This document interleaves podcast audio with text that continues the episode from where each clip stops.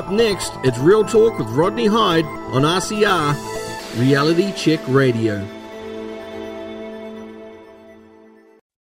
Good morning, everyone. You're on Reality Check Radio. It's Real Talk with Rodney Hide, and here in Arrowtown, whoa, it's getting cold, getting chilly, and there's snow on the hills. So everyone that skis is getting excited about the skiing.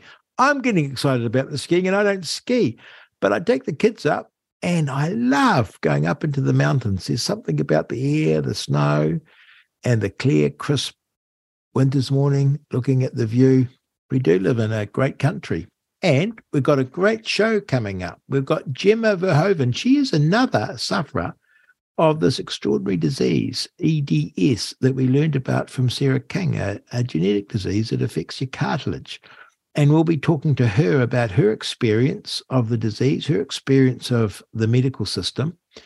And it's so interesting how strong these women are to get through this disease and get through the medical system that is sort of given the nature of this disease, always treating the symptom and never getting to the under, underlying cause uh, of those symptoms.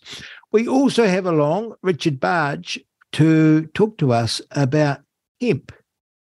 And no, he's not a dope smoking Rastafarian. It's uh, an extraordinary plant, got extraordinary possibilities, according to Richard. We're going to learn about them. So stay tuned. Reality Check Radio, Real Talk with Rodney Hide. Thank you for listening in.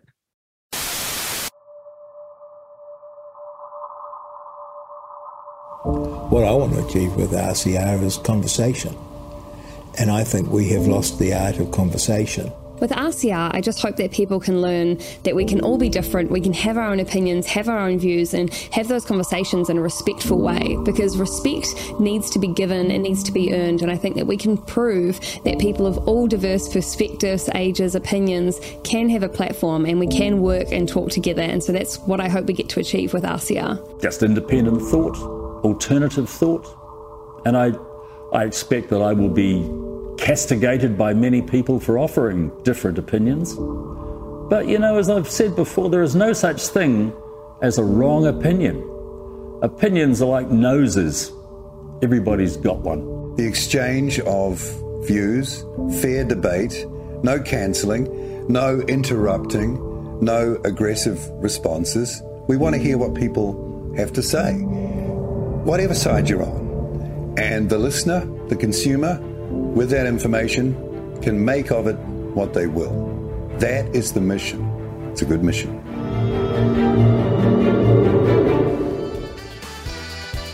Thanks for tuning in to RCR, Reality Check Radio.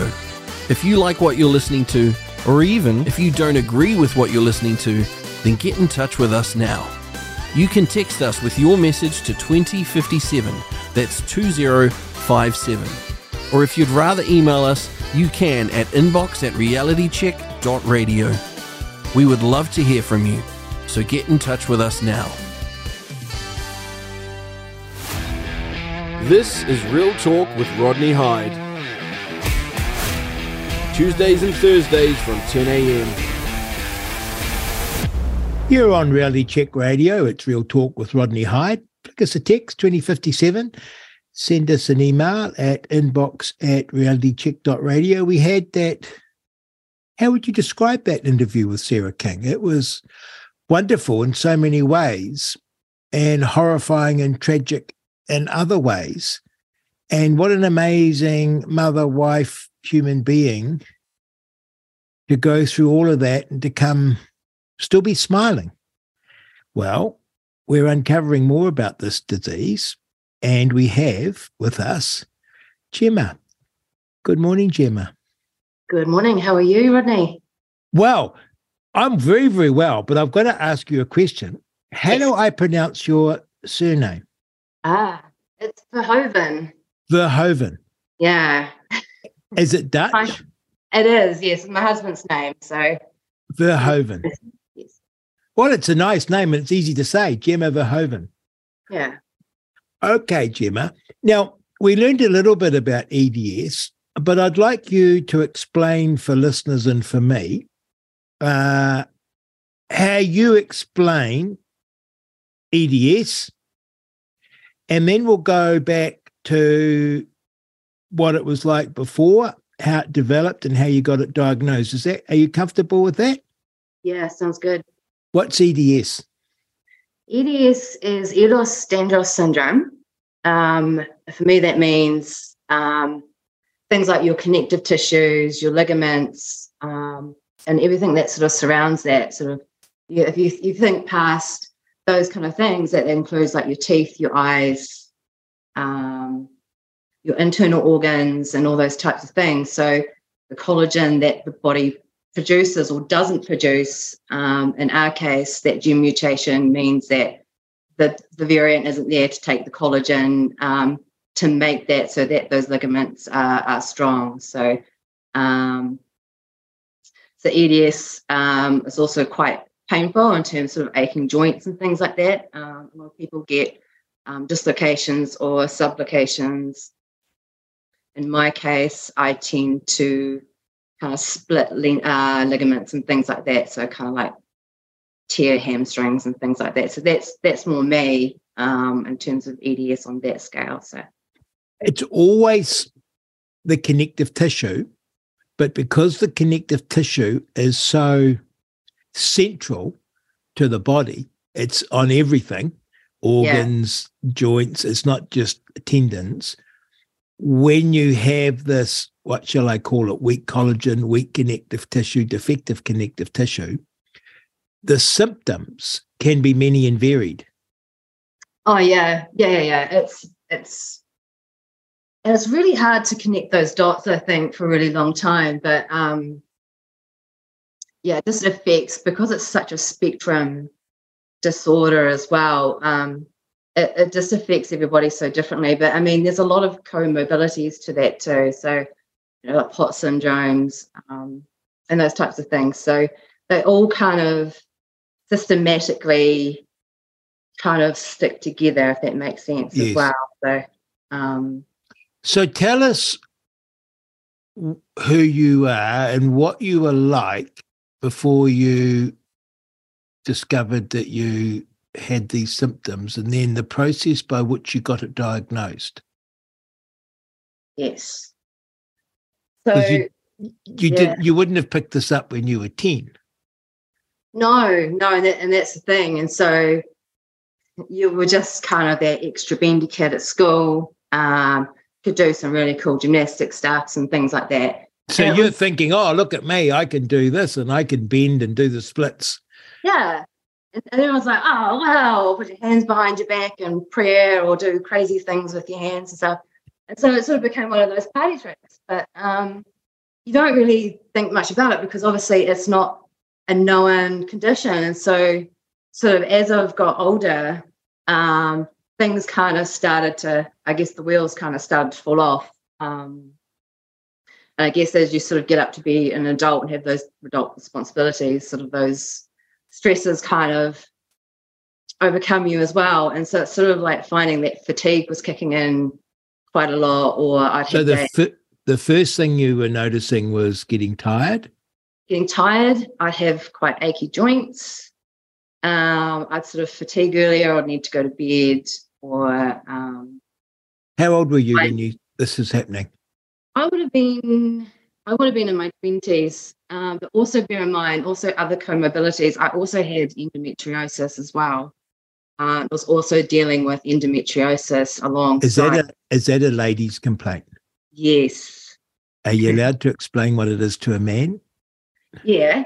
So endometriosis is where the uh, lining of the uterus doesn't go where it's meant to. So it's where uterine tissue shouldn't be. So it's growing inside um, the abdominal wall, um, and then it kind of sticks in there. And, and then you know every month it builds up, but what's happening is it's building up also inside that abdomen, and then it, Oh, also, yeah, creates horrific pain. And you got bloating, and then I'd have days at home on my couch, really sick uh, with with the endometriosis. Um, and of course was that's being diagnosed. You were diagnosed as having endo. yeah. So I was diagnosed with having endometriosis when I was just turned 21 and I had had horrific periods my entire life. Um, and then to meet someone who who believed me on that aspect and they did a um, laparoscopy surgery, uh, went in and found it. So he removed it at the time. And so then it was diagnosed then as endometriosis. Um, and that that for me probably should have been the first warning sign, but you know, life carries on. I was I was encouraged um, to have children. Endometriosis at the time also um, wasn't very um, publicly aware. We're talking sort of almost like 15, 20 years ago now, um, when the sort of all that was happening, and there was no awareness um, around that either. Um, and then it sort of got into more the body aches and the pains. Um, and then they're like, well, you know, best thing for you now is have children. So at this point, I'm 24, 25. I want my career, do my kids. So I chose to have my children um, at that time, thinking that it was going to cure me, Mm-hmm. um, which it didn't. Um, and then after my son turned one, I ended up having a hysterectomy because I got another condition called adenomyosis, um, which um, it eats the inside muscle wall of the uterus, and so it's sort of- creepers. Yeah, so it was decided at that point that was pretty um, urgent for me to have that hysterectomy. So I had the hysterectomy at 29. Um, and I thought, right, great, this is the start of my new life. This is going to be absolutely wonderful. My, my, my babies are running around. We can get on with life. Um, and then things started to kind of take a bit of a slide again um, with the old abdominal pains and not really going, not really understanding what was going on. And then I went back to um, my gynecologist, and he's like, You've got abdominal adhesions. Um, so we went in to have a look. And so they found that my ovaries and my bowels were all kind of sticking together, and they were sticking to the back of my um, spine and things like that, which was causing me to have quite a lot of backache, uh, things like that as well. So Hey, I mean, we did that process. You think that was one? I did. We we we, we did that three times. Three Uh, times. Three times. It, it came back three times. Um, and then And each time that operate. each time he operated, yeah. Um, And I understand with EDS, again, this is from Sarah, that getting over an operation is much tougher for you. yeah, it is. But see, then I didn't know I had. No. EDS. And that's the scary thing because They were treating the symptom, really. Yeah.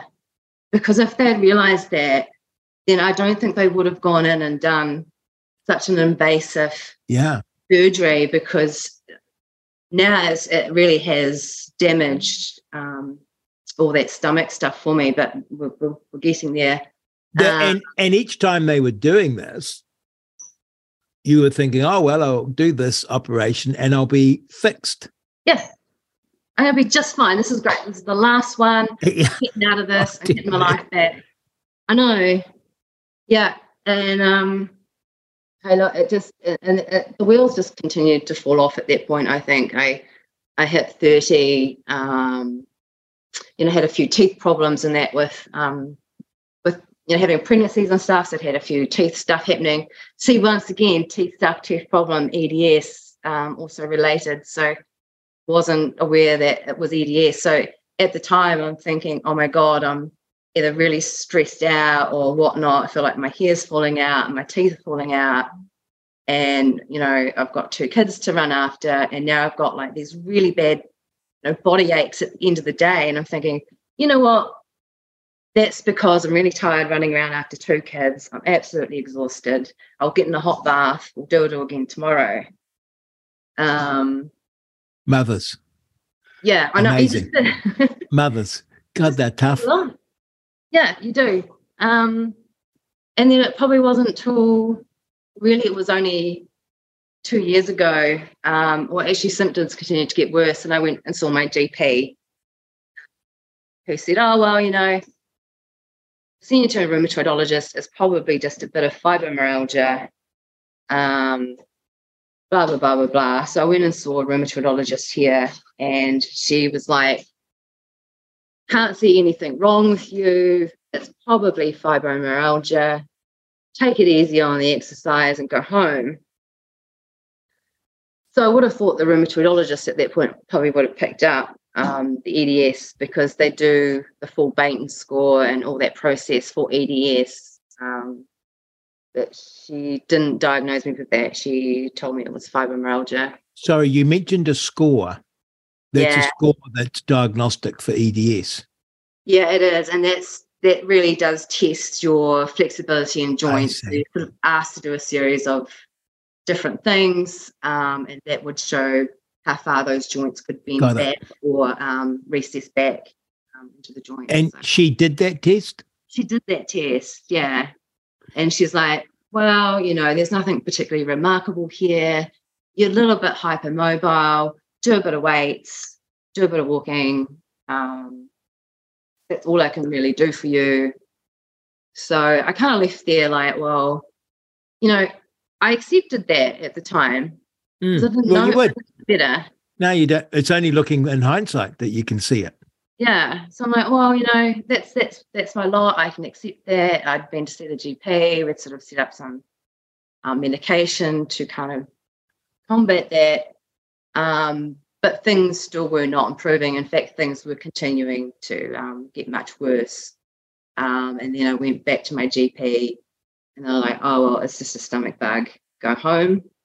Um, so all the stomach stuff is starting to happen. So um, And what are your family and friends and work colleagues? What are they making of this? Because you're just continually sick. it's it's really hard. I think you, you really learn who your family and friends are. Um, it's definitely can be a very isolating uh, situation to, to be in. But um, hey, look, I've got some really amazing family and friends. I've got my amazing dad and my husband and all that all here um, constantly to support me or to, or to help me work or you know and I, and I really couldn't do what I do now or to be in a functional space if I didn't have that type of support behind me. Um, yeah, because it'd be really easy for people to be like, "Oh well, it's it's not my problem," or "Shit, you're sick again," or "We just don't invite you out anymore." or, Yeah. Yeah. you know, like yeah, I guess it gets its, it has its challenges for sure. And it's easy to be sympathetic, but very hard to live with, particularly when you have kids, you're working, you've got a house, got all the pressures of living these days. Yeah. And then your wife is constantly in pain and sick, and you don't understand why, nor does she. No, no, and and for a long time, my my poor husband, and we're just running around through GPs like couldn't find anything wrong. And this is a lot of money, right? It's a lot of money and a lot of time and a lot of everything to to be able to get in and see a specialist and then wait for a scan or get this and that done. And and this really has been, you know, over you know two three years now that you know we're still trying to, I guess, piece it all together uh, in terms of what was happening. So So you came back from the rheumatologist. They said, oh, it's probably a bit of fibrom. I can't pronounce these. fibromyalgia. Yeah, you're so good. You should be a doctor. You're so good at this stuff. And then you probably know more now with all this. Um, you're certainly being more sympathetic. And you're now dismissed as, oh, you got a stomach upset. Then what? Then I started to get really sick, so I started having Oh, bouts. I thought you were already really sick. That's No, pretty and- funny. no, I mean, I'm I- sorry to laugh, but like I'm sitting here saying, God, you were sick, and then you got really sick. Oh my God. and I got really sick. I got really sick. Um, I was vomiting. I had really bad tummy problems going on. Wasn't being able to, to eat properly. And it's just like, and some of these symptoms were really just kind of creeping on. And so once again, you could, I could kind of dismiss it, I guess, as a mother that you do, and just kind of be like, well, just wasn't hungry that day, or I feel a bit off that day. It's just a part of everything else that's going on. Um, Because this is your everyday experience now. yeah. Yeah, it is. And it's sort of like, well, this is outside of my so-called new normal. Yeah. How do you how do you express that to um a doctor or GP that those symptoms that you have had now changed. Um, um, and it was it's been really hard because they never there's a lot of doctors who've never listened. I went and saw um, a gastroenterologist who said, "Well, you know what, you've only got IBS, a bit of a, a funny tummy. Here's some fiber caps. Go home, you'll be just fine." And I got out of her office and I and I got in the car with my husband and I think I broke down and cried and I said I, I wasn't heard today. I said I feel I actually feel really worried because you know I genuinely knew something was really really really wrong, and sort of to be dismissed in a way that was kind of like once again there's nothing wrong with you. It's just fibro. You're chronically ill. You just have to accept your position in life. Here's the pills you need. Go away we don't know what to do with you. This is too complex. Um, we've done all these tests, we've done all your labs. There's absolutely nothing wrong with you. Go home. Um, and you know, yeah, there is something wrong with you. Yeah, yeah. So I went and, and, and, and so your conclusion is thinking, did that lady hear one thing I said? Just how horrible it is. You're sitting there thinking, you know, at worst you've got, you know, bowel cancer, you know what I mean? And you're just sitting there. She's not even prepared to go in and have a look. So I'm a little bit screwed. So I went and saw another specialist and she put me on to another gastroenterologist and I marched back into my GP and said, Hey, I, I want to go and see blah blah blah so I got in and saw this particular specialist. And for once, it was kind of like I was being heard and that someone was listening and that um, he really took everything that I had to say on board and was really taken quite seriously. So um, he ran a lot of tests um, and we got to the bottom of things and we ended up doing this particular test called a gastric emptying study um, done at the at the public hospital. Um, it's like toast with radioactive scrambled eggs. Um, you literally go up there and camp for the day. So I was up there for over five hours. Um, and they have got a set time to eat this meal. So you've got like five minutes to eat this piece of toast.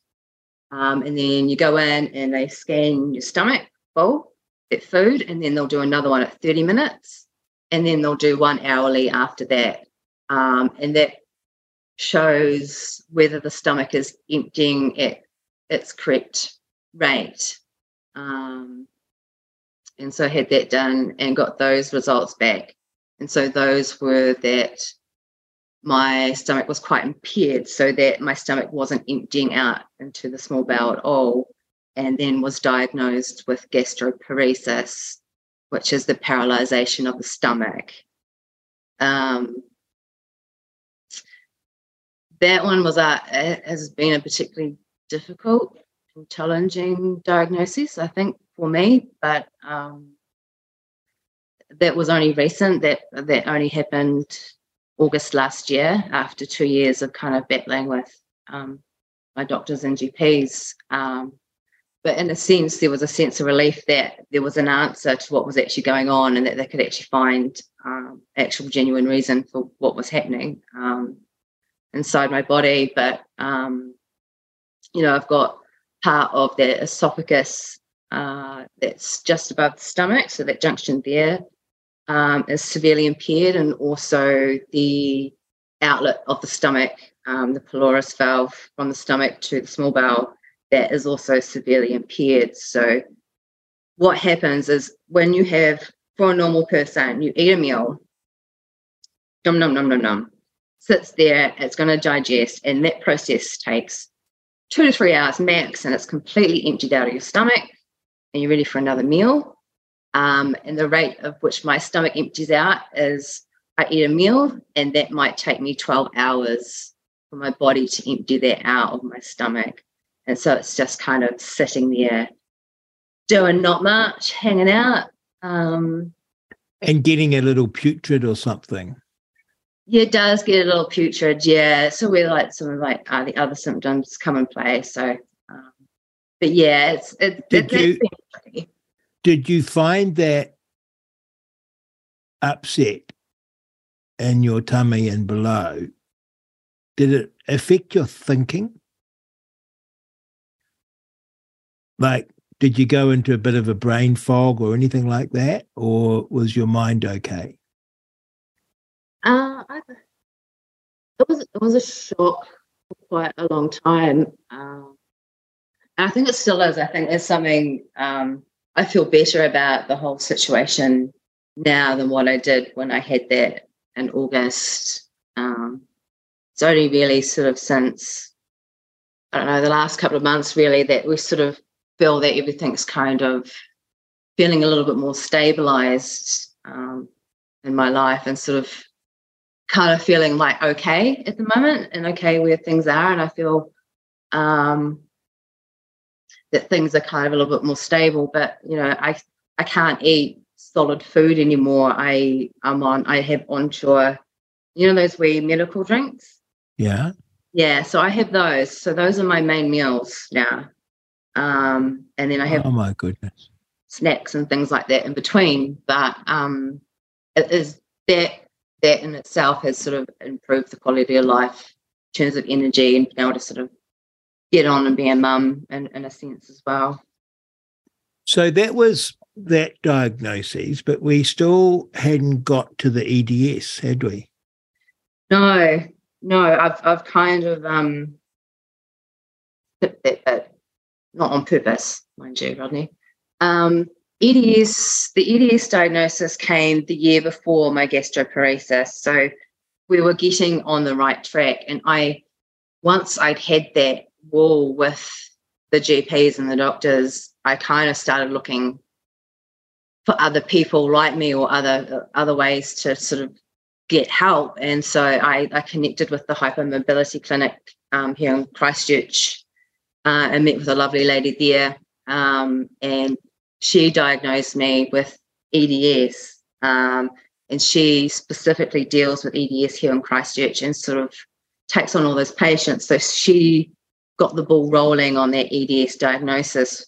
And at the time, like that itself was a bombshell um, to deal with because you're thinking, oh my God, I've, you know, great, I've got so far in life. But at the same time, like I've had all these surgeries and all these things that have happened that maybe we could have managed better that so that I could not have been in this situation. So um, getting that that diagnosis for me for EDS was really, I, I guess, almost like a golden ticket because then I could go forth in the right manner Yes. to, to get the right people and Yes. And you know what's a good thing to do and what's a potentially bad thing to do at that point. yeah, yeah, yeah. And EDS is a genetic issue. For some, it can be picked up, they can see it within the DNA. But is there anyone like your granddad or any, does anyone else in your family have it that you're aware of? This is a great question, and it, you know, it's one that we talk about um, in our family quite a bit too. Um, although there seems to be traits, um, doesn't also necessarily pair up. Um, we may have thought potentially by my um, my mum's mum was probably on definitely within that scale of of Elos Dandros, although um, I would probably say my mum would have been too, but um, once again, it's sort of not. You don't know it's not normal unless you don't know it's Yes. not normal. It's only so- when you start to look that you see it. Yeah. And um, men can get it. men can get it too. Um, it's less, less men are less inclined to get it. It seems to be more female predominant um, type disorder, but there are definitely men out there that that do have it and, and do suffer for sure. It's just that the ratio of numbers, women to men, women sort of outweigh that a little bit more as well. And the internet must be a marvelous thing because you'll be able to connect with sufferers through New Zealand and indeed around the world. been amazing yes um and it, it's great it's been a great source i think in terms of the only great thing I could say about social media is, is sometimes having that ability to, to connect with people Yes. um, on that level and to kind of feel um, normal and have it feel normalized. Um, and we're sort of all in the same boat together, and we can all kind of have a bit of a joke about it, but also sort of be there to support one another when when things crop up. So And would you say on your social media talking about EDS in New Zealand, would there be dozens or ones or like how big is your little contact group of EDS sufferers? We, uh, I I would say would be in the thousands. Um, no. Yeah, you know, no, it's it's a lot common than what you would think. Um, and there was conversations on really, really whether EDS is as rare as what we originally had thought it was. So um, it's there's definitely a few out there. Um, yeah, there's definitely a few thousand on our page alone here in New Zealand, and then you've got the international pages, which are like you know 45, 50,000 plus. You think America Wow. Yeah. up there in huge numbers. Wow. So there's a, there's obviously several in Christchurch. Yeah, there is. Yeah, there's lots of us in Christchurch, and there's a few of us with um that also have gastroparesis as well. So although I haven't had much of an opportunity to meet with um too many here in Christchurch, uh, we do connect obviously through um social medias and, Hmm. and And- when you're um, presumably in the past and to this day, there'll be pe- people suffering EDS totally oblivious to the underlying cause of their medical problems. Yeah. No, there is. Um, and in a way, it's not a good thing. Um, potential there to, to save people from unnecessary things, surgeries and stuff. So um, it, awareness really needs to be raised, um, and more doctors need to know about it. And there needs to be a way for GPs to be able to also diagnose that as well, because there seems to be so much so many more people identifying or going, oh, hey, I think it might be EDS. Or I had a, um, a friend last year and I'm like, hey, all those things that are going on with you, do you think it might be Ehlers-Danlos syndrome? Um, she went home and looked it up and then she got diagnosed um, early this year. So it sort of, for her, that that was also life changing. And she's sort of she's 38 as well. She's gone through um, most of her life or half her life without really knowing what was going on or any reason, reason for Mm. what was happening to her body. So So, right now, what's your situation and are you on medication for this? It's a good question. Um, I I work where I can. Um, I have have a like benefit of being um, working for myself a little bit on and off from home, so I can have days where I can work um, and days where I can put my my computer down and feel okay with that and be able to walk away and take the days that I need to either rest or go to appointments um, or or sleep and things like that. Um, so in terms of that, sort of manage, manage my work and responsibilities in between sleeping and naps and all that type of stuff. Um, I do, yeah, I have I have a whole container of medication. um, so yeah, I, I have a lot of regular med- medication that I sort of have to take. Some for um, pain and nerve damage stuff, and one for um, to help with my digestion. It's, it's a medication called domperidone, so it helps helps the stomach um, empty out into the small bowel faster. And you must be often off to the doctors and hospital still. Yeah, chronic. Yeah, I was literally just there, literally before our, our, our time um, this afternoon today. So it's just kind of like, um, yeah, And what's the outlook? I mean, you don't get over this. So is it a sort of slow deterioration that you manage? Do you fight it off? Can you fight it off? How do you think about it going forward? Yeah, it's, it's never really far from my mind.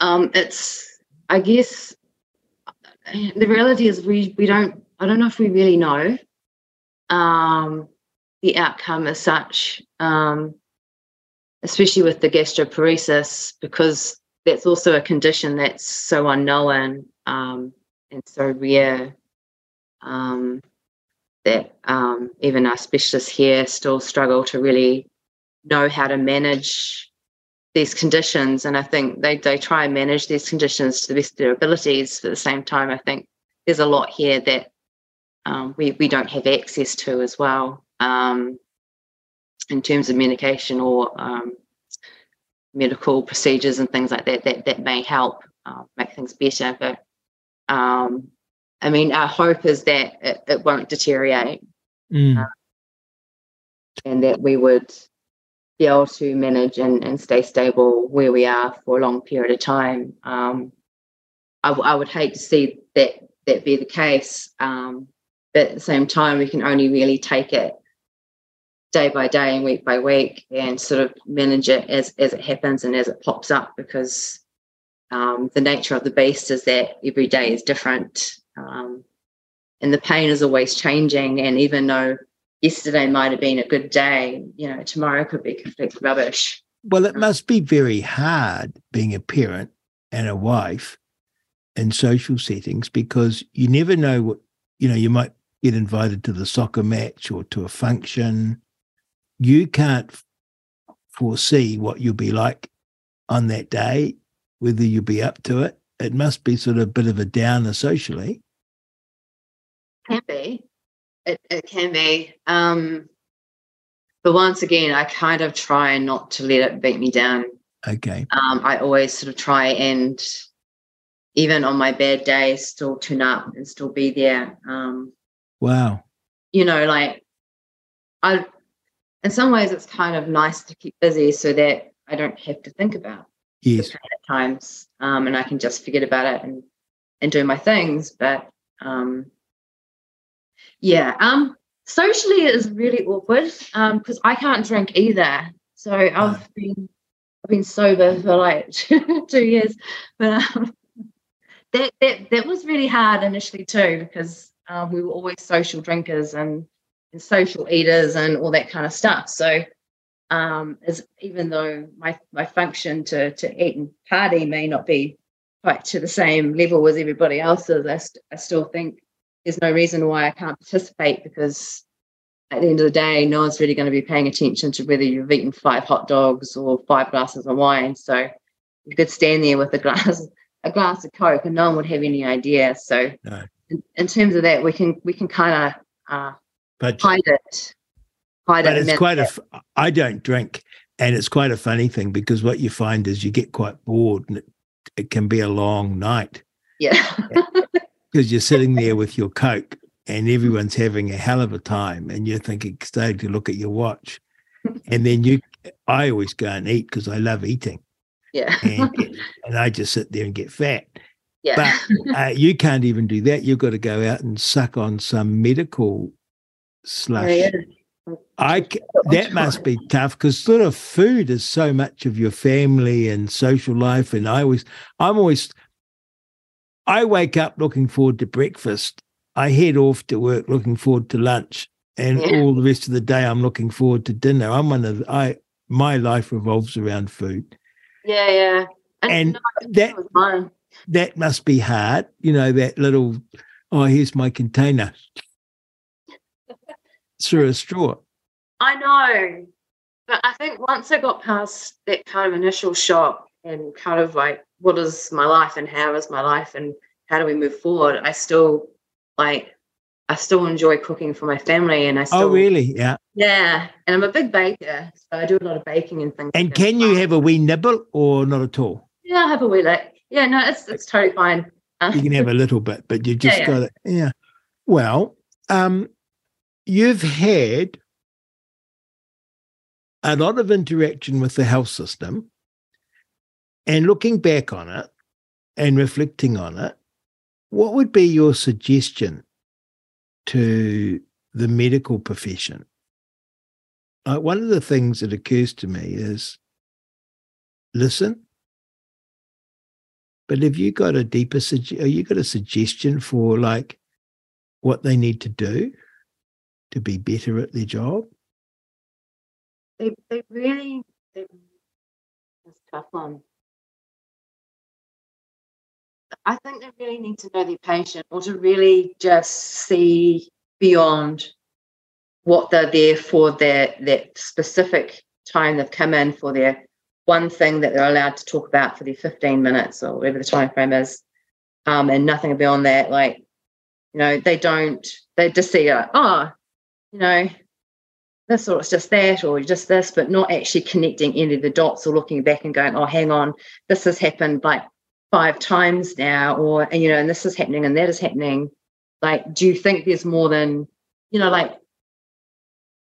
i think they just really need to to really yeah to to really listen um and to really look at the whole picture to really look at the whole patient um as a whole and not just one specific problem that it feels it feels a bit broken doesn't it? That it's all good if you have a sniffle or you need to go off to have a test whether you've got cancer, and it can all be done with the algorithm and you fit the category. Mm. But for a condition such as yours, it needs a deeper look, doesn't it? And yeah. the system sort of doesn't seem to be, oh, you get sent off to a specialist, but you saw all the specialists and they still didn't pick that up. In fact, it was only your efforts pushing and pushing and pushing and demanding to see the right people that got you there. Yeah, and it, and it was, and man, that was it was so hard. And you know, to, to be there to, to constantly, it was literally appointment after appointment after appointment after appointment, and sort of you're getting getting to that exhaustive point.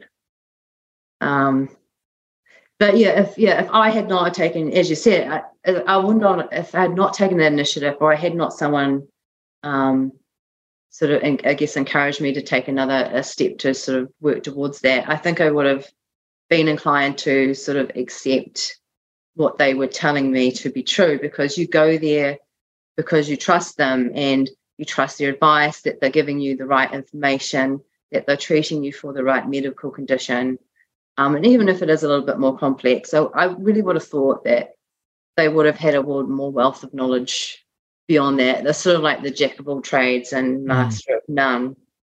Um, well, it's a um, good message for our listeners too, is that, you know, not to be so readily fobbed off because doctors are quite good at moving you along to the next patient and getting through the list. Yeah. And sometimes we have to say no. But of course, it's hard when you're sick because you're sick. And um, that's when you need people in your corner supporting you. And you sound like you have a wonderful husband and family. You're very blessed in that regard.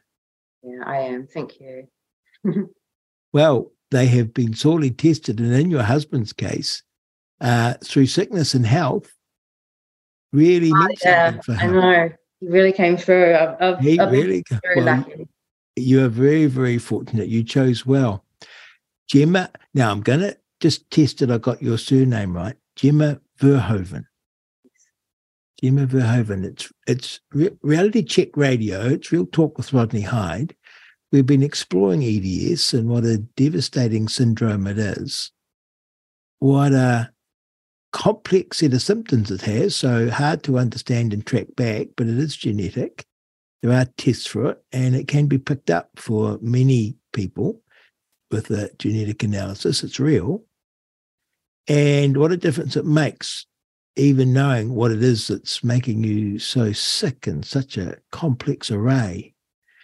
And we met Sarah King and Gemma, and impressive woman to overcome such odds and still laugh, still take joy in their family, still look forward. Uh, it's wonderful. And I'm never going to grumble about getting up in the morning now because my joints aren't painful, right? Not yet. Oh, you're wonderful, Gemma. Thank you. so much for sharing us. We, all the listeners and all the people here, we wish you all the very best. We appreciate you sharing your story with us. Uh, you're inspirational. You're oh, inspirational for everyone that's that's sick. That was Gemma Gemma Verhoeven, mother, wife, worker, wonderful human being. You're on Reality Check Radio. Oh, send us a text at 2057. You might have a wee note for for Gemma, a bit of encouragement, or send us an email, inbox at realitycheck.radio, or a story to share. Please email us or text us. Uh, it's wonderful to have you along. Thank you very much, Rodney. It was it was a pleasure. Thank you for your time. This is Real Talk with Rodney Hide. Tuesdays and Thursdays from 10 a.m.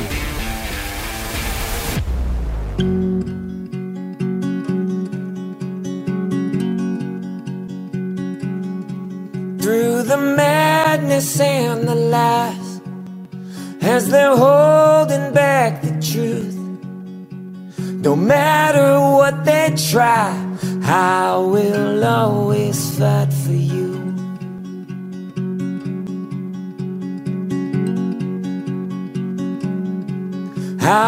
Save your innocence. They are trying to remove. I am here at your defense, and I will always fight for you. Yes, I will always fight for you. I will stand here in the way, and I will not give up on you. I will shield you from the pain.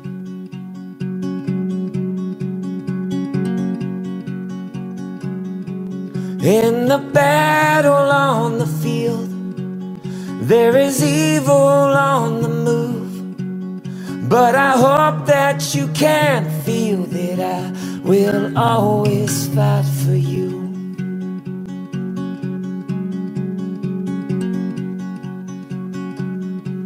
In the darkness of the times, there's a light that shines the proof. It'll soon reveal the crime, so I won't stop this fight for you. Yes, I will always fight for you. I will brave every attack. And I will not give up on you. I will always have your back.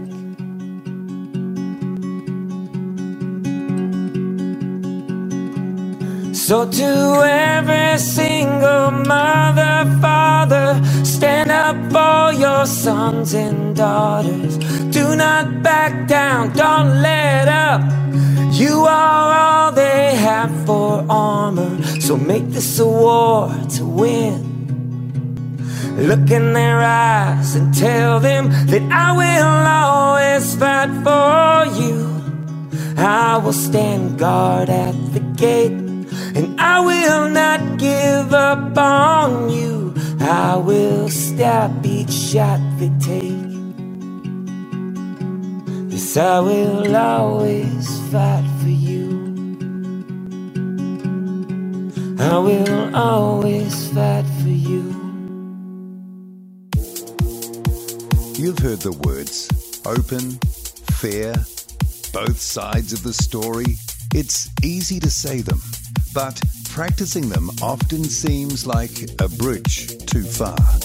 New Zealand, it's time for a reality check. Reality check. RCR, Reality Check Radio. Rational discussion, common sense, and open debate for real with me, Paul Brennan. You know, you just can't make this stuff up. You couldn't write the script. Veteran broadcaster Peter Williams. Where is the evidence they actually make a difference? It turns out that was a very fair question to ask. Taking on the mainstream, Chantelle Baker. Mainstream media, as usual, in their little perch. The man who cares so much and whose background is for real, Rodney Hide. The doctors don't believe them. They can't get ACC, they can't work, they're told it's all in their head. Along with a raft of contributors to inform, entertain, and bring the truth back to New Zealand media. It's time for a reality check, all right. RCR, Reality Check Radio at www.realitycheck.radio. We've arrived. Thanks for tuning in to RCR, Reality Check Radio. If you like what you're listening to, or even if you don't agree with what you're listening to, then get in touch with us now.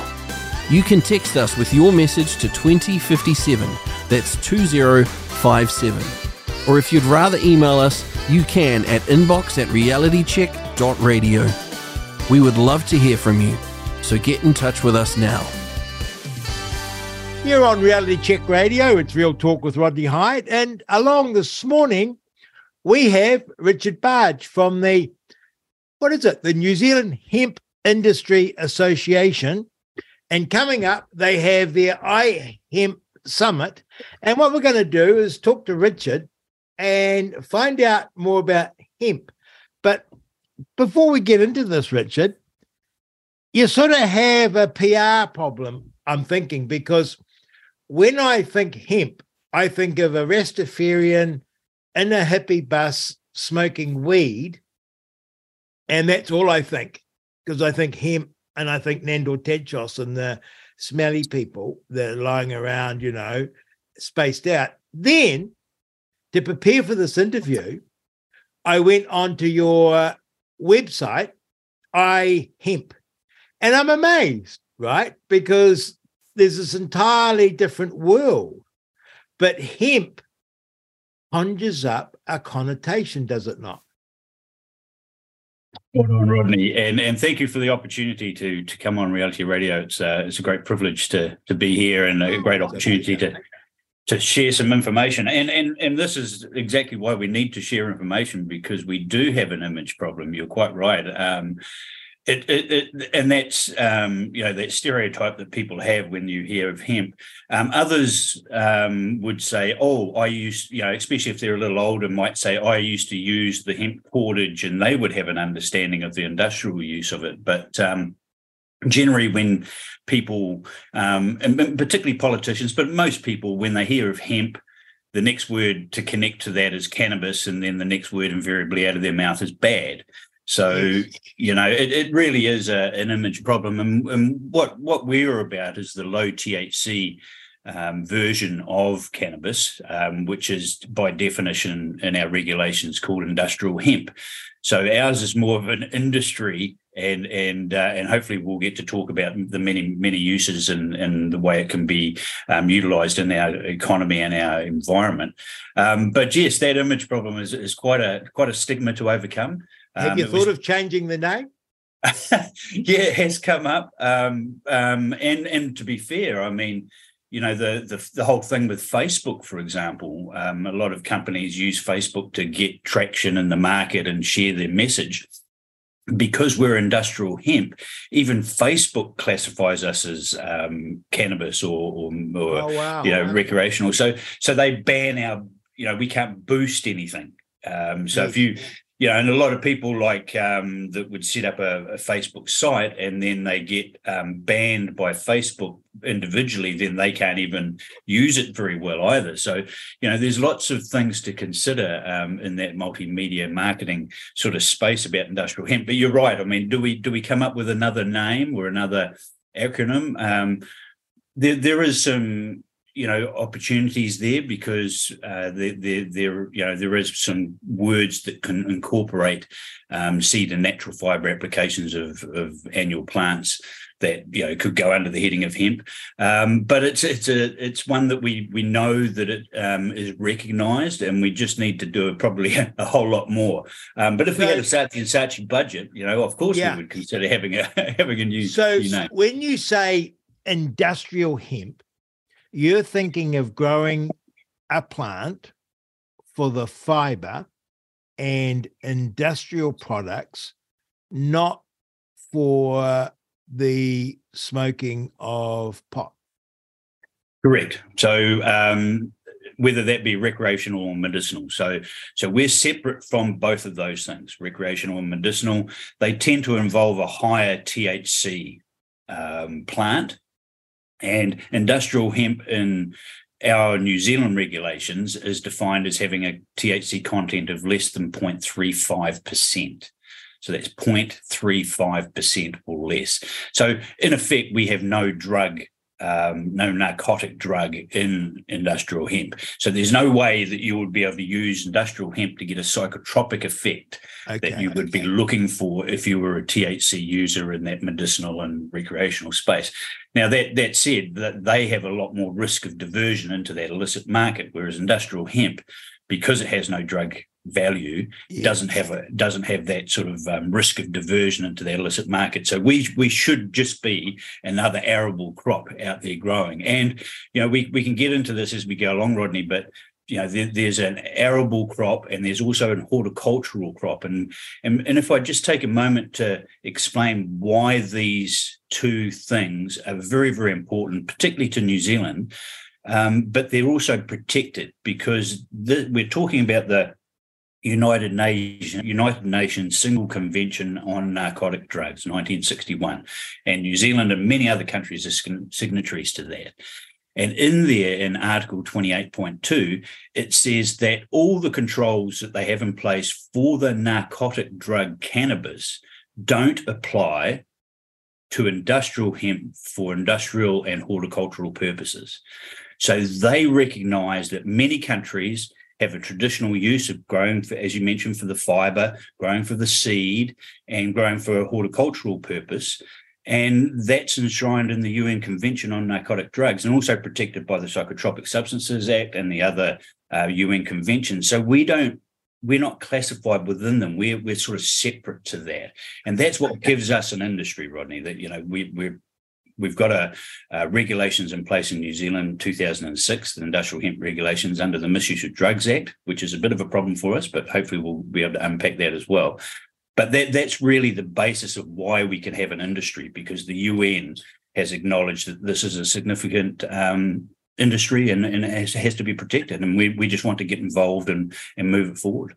So in New Zealand at the moment, if I want to grow industrial hemp? Can I? Yes, you can. Uh, we had some trials in 2000 to 2005, which addressed the problem is there any risk of diversion? Is anybody interested in using um, industrial hemp um, illegally um, for for you know for for that recreational purpose. It was proved that there was no there was no um, concerns there, so there was very little risk. So what we ended up with was um, the path of least resistance, I guess, was to put the hemp regulations under the Misuse of Drugs Act because cannabis was already mentioned in the Misuse of Drugs Act. So now we have the Misuse of Drugs Act in brackets, industrial hemp, uh, close brackets, regulations 2006. So since 2006, you could uh, you can now apply for a license, and the licenses cost $511, including GST um, to grow industrial hemp. And um, there's another type of license you can apply for that is a processing license because um, the way they treated the cannabis seed is also a Class C drug. So if you wanted to possess whole cannabis seeds, industrial hemp seeds, excuse me, for processing, then you would need a license as well. But those licenses last for three years, and the cultivation license is issued for one year, but you can do two renewals. So you can get three years out of that one license.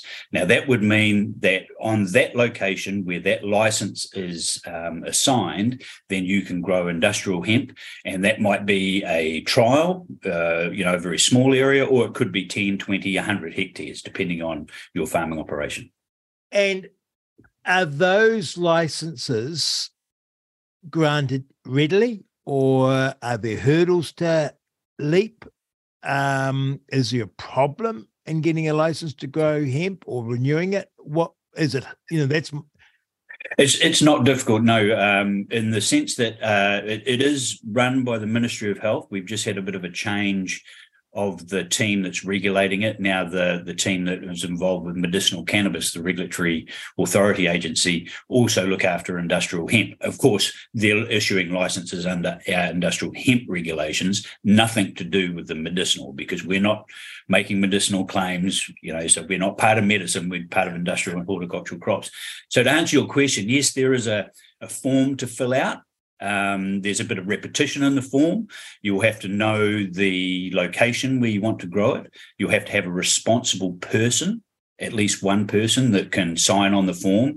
And that's the person that's in the um, firing line for if anything goes wrong, the Ministry of Health contacts that person. So, not unusual to have somebody that takes the lead. Um, that responsible person would have to have a police check and as long as they don't have any um, major convictions, particularly for drugs or dishonesty, um, you know, it, there shouldn't be too much of a problem passing the police check. Um, then the location would be reviewed. And people have this thing because there was some guidance notes written a long time ago about being within five kilometres of a school. Actually, in the regulations, it's within five kilometres of a built up area and um, you know but there's there's some discretion there because the even the people in the ministry of health understand that you know you can have a um, be in a quite private or a farmland area but be quite close to a built up area. So you know there's some discretion there. So if you if you have a location that is quite close to a, um, a built up area don't necessarily write write it off as a potential site because they can, you know, you can explain to them why this site is safe. And that would be things along the line of, you know, it's not visible from the road. You know, you have to go down the driveway and the field is behind the house. So there's, you know, ways around that. And there's a bit of, there's a few mays in the um, regulation. So there is some discretion um, okay. that the team and, has. And so when your hemp is growing in a paddock, does it look exactly like a marijuana plant, but without the high concentrations of THC? It, a little bit depends on how you're growing it, because in an arable paddock, it would be planted quite close together. Yeah. So the stems would be quite close, and you would just have sort of one flowering head at the top that's turning to seed if you're growing for a seed crop. So um, the plants do look uh, uh, very much alike. Yes, you're right. Um, that, that's that's a fact. Um, but you know, we have that's why we get the license, so we can then say to the local police, which is one of the conditions of the license, that we planted in this area.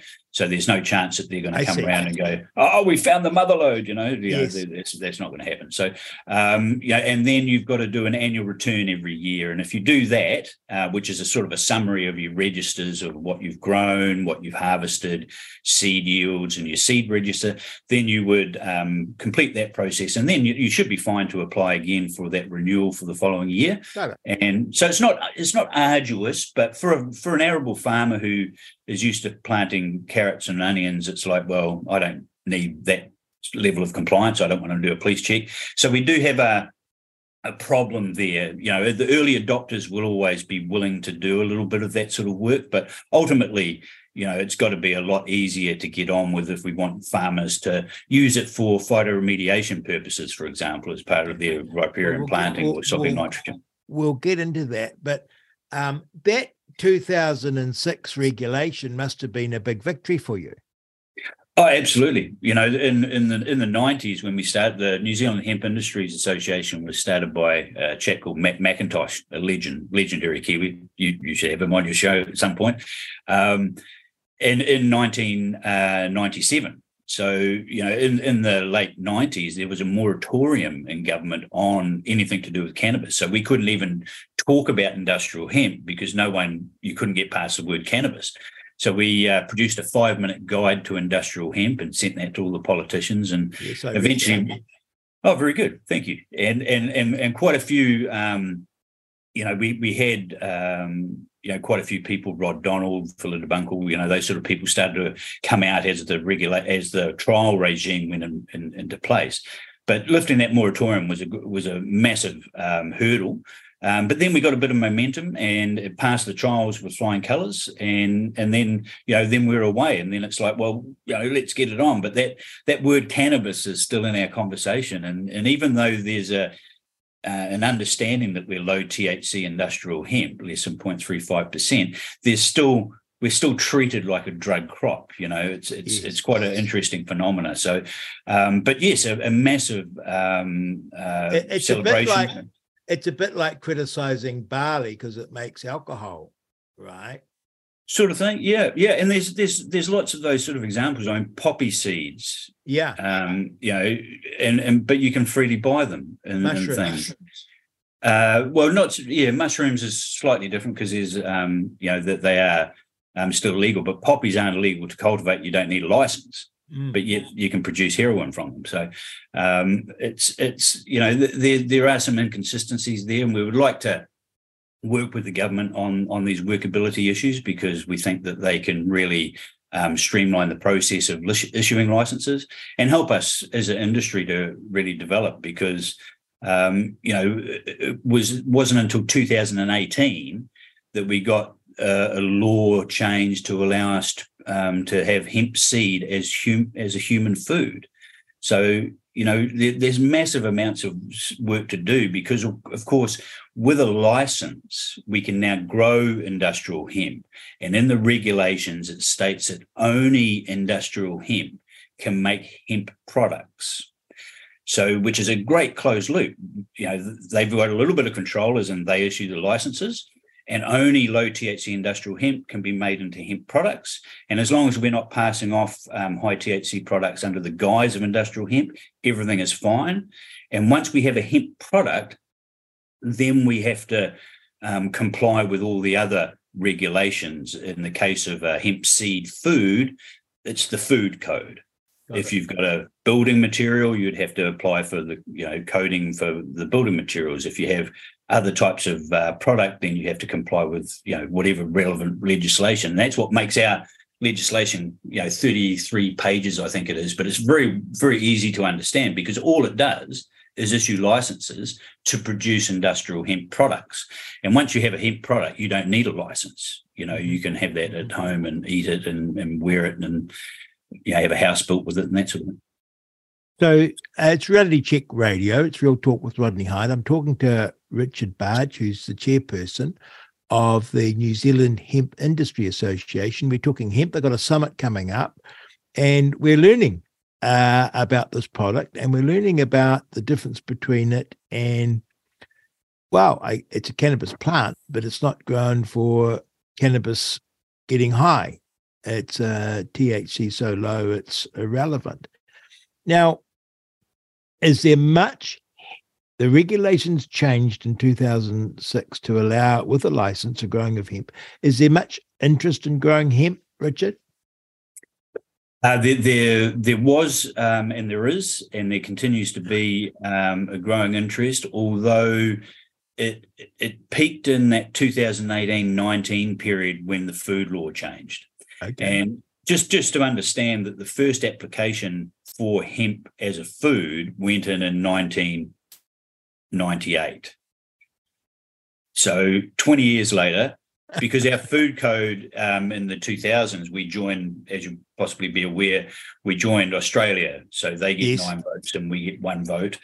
Um, so all our food ministers get together and vote on these issues. And the first sort of two, three applications that went in all got um, the first ones got voted down unanimously. They don't tell us how they vote. It's a closed sort of a meeting, but uh, eventually the food ministers, um, our actually one of our food ministers, Honourable uh, Goodhew um, uh, from Rakaia, um, said enough is enough, and they said right, and and they along with Tasmania demanded that the food people actually put forward a proposal, which was ultimately adopted. But it still took 20 years to get across the line. So we had an industry in 2006, but no markets for it. But luckily, um, we at the time had some politicians that, um, when we joined the Australian Food Safety Authority, um, said, "Well, no, we've had hemp seed oil in the country this whole time. We're going to allow that to continue," and that was quite a quite a fight that they had on their on their um, on their plate. But you know, um, Honourable Annette King,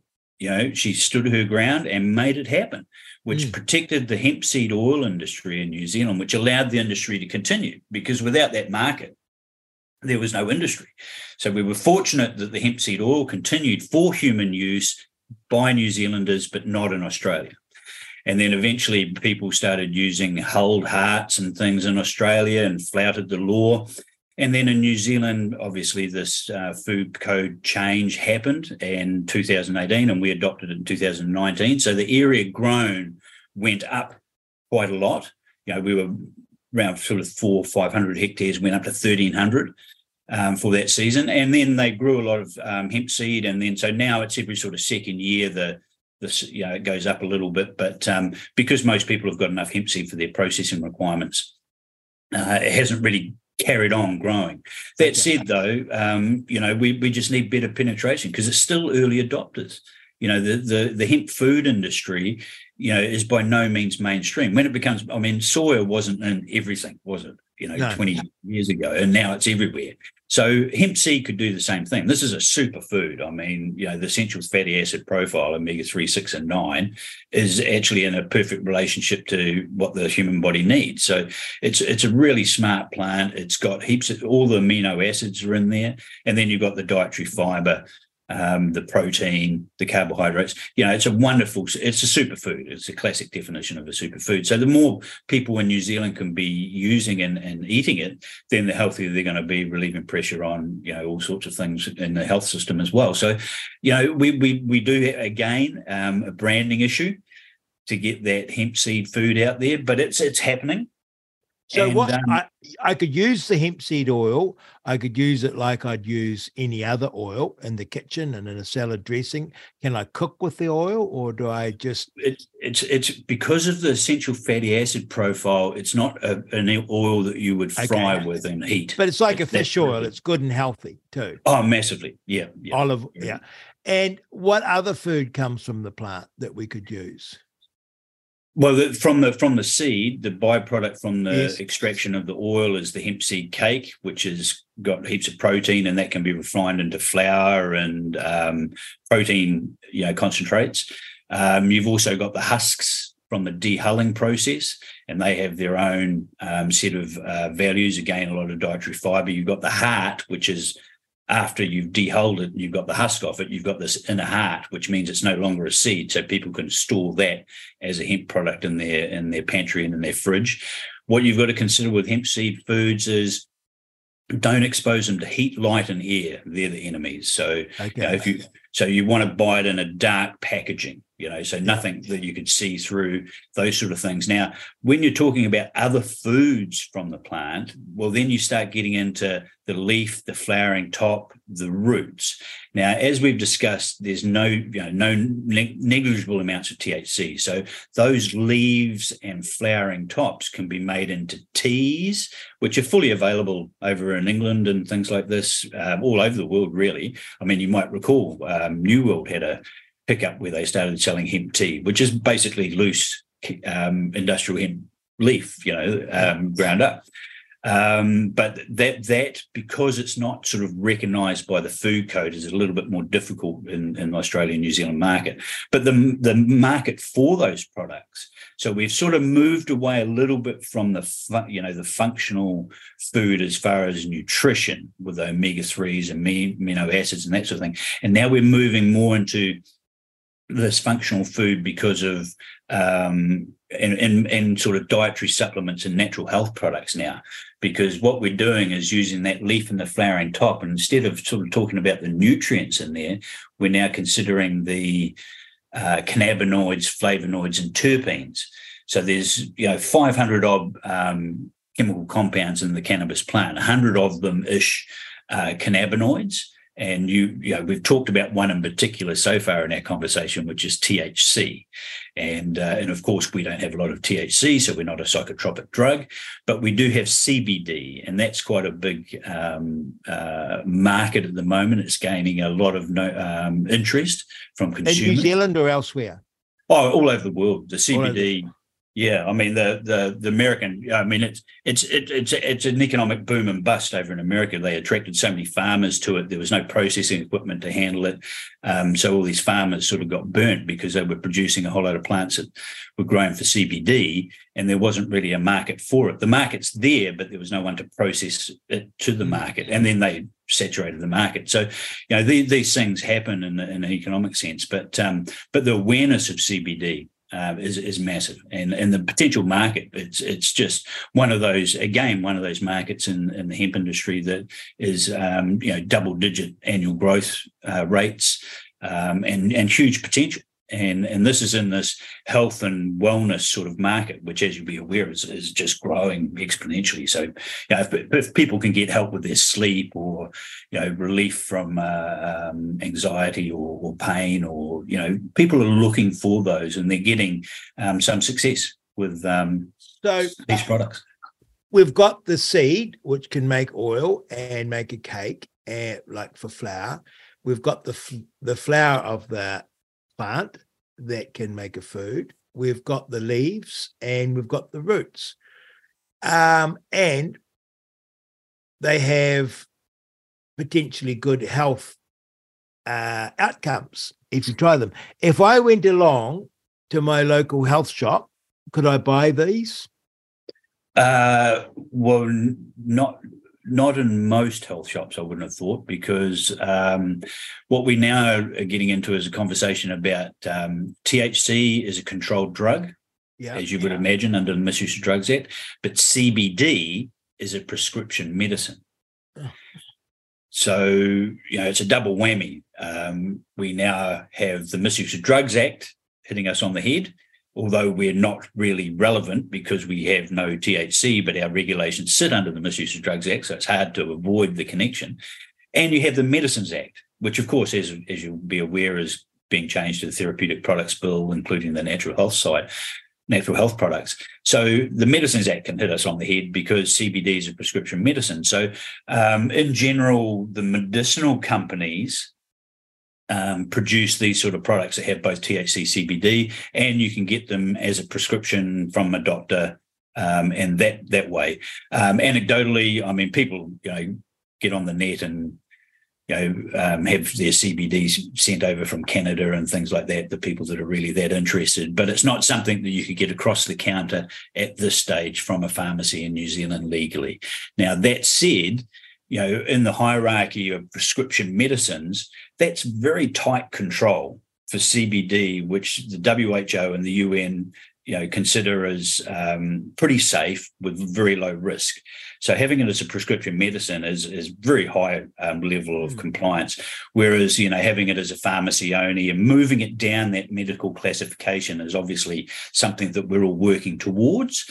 And there's an appetite, I believe, within the government to see that happen. But ultimately, at a, a, a dosage and a pack size that's appropriate for the market, then it should be available over the counter.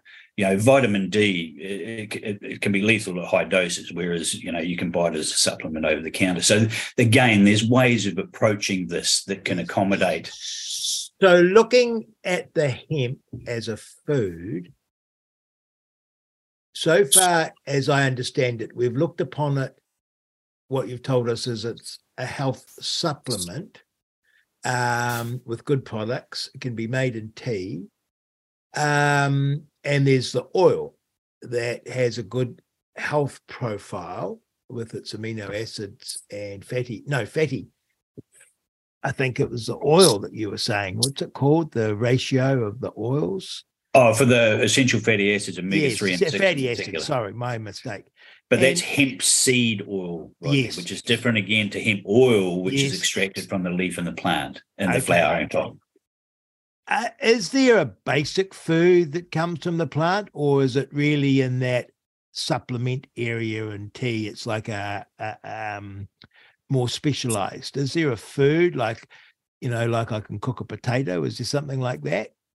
Oh, well, the seeds themselves, which are in their perfect little container, you know, Yeah. for storage. Uh, I remember, you know, when I lived in London, you'd go to Spitalfields Market, buy three kgs of seed, have them in your cupboard, and then you'd make your milks and you would grind them up and things like that. Um, so, yeah, as, as far as a, um, you know, buy three kg of the seed. I used to back in the day, and then you'd come home and you, you know, just put them on a skillet and dry roast them, put a bit of paprika or sea salt in them. That's a little bar snack while you're having a beer watching the game. No. You know, the, those sort of things. Um, there's lots So of like a way- poppy, like a like a sesame seed or something. Sure, sure. Not not like a pop. It doesn't pop like a popcorn, but it, it does sort of open up. But it's very, very, very lovely to eat. And then so just I feel them as though I haven't lived. I feel as though. Oh, and the, and the and the milk. I mean, the milk was just it's it's Tell amazing. me about the So- milk. How's the milk work? Well, it's it's a very you know in the in the simplest sense, mixing hemp seed with water, blending it up, sifting off the um you know the the the grit, you know the the Yes, hulls and things like that, um, and you're left with this lovely white milk. That's there. It is. You know, it's as simple as that. And then you could turn that because it's it's got very similar um, qualities as an egg white. So you know, making tofu and things like that is, is the next step. is is just very easy. So it's it's as an ingredient, hemp seed's just a wonderful ingredient and um, can really add all sorts of nutritional benefits to products, to food products, uh, from breads, cakes, as you mentioned, all the way through to to drinks. Um, and then then of course you've got the hemp seed or uh, the hemp oil, which could be used in all sorts of um, Now that's uh, we've got the seed oil, and then we've got the hemp oil from the plant itself. Tell us about the hemp oil. So so that's more when people are talking about a CBD oil. Um, so they've the- and and when you're talking in terms of um, using it as a natural health product or the health and wellness, people talk in terms of the entourage effect. So instead of taking one single isolated CBD and and having a you know a pill that is you know classic pharmaceutical um, approach of a single molecule in a pill and you know prescription for that.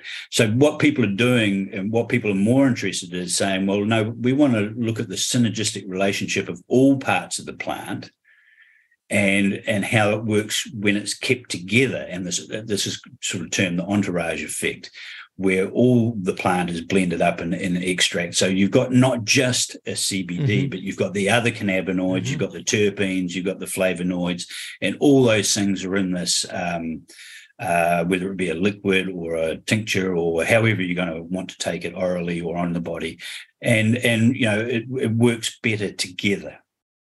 And and the reason why this um, CBD and these cannabinoids are very important um, to the human body is because of a recent discovery in the 90s when the doctors realized there's this endocannabinoid system within the body. So this is similar to a nervous system um, or a circulatory system. So we all knew how the blood flowed in the circulatory system, but we didn't know much about this endocannabinoid system. And endocannabinoid means um, endo produced by the body. So the body produces these cannabinoids.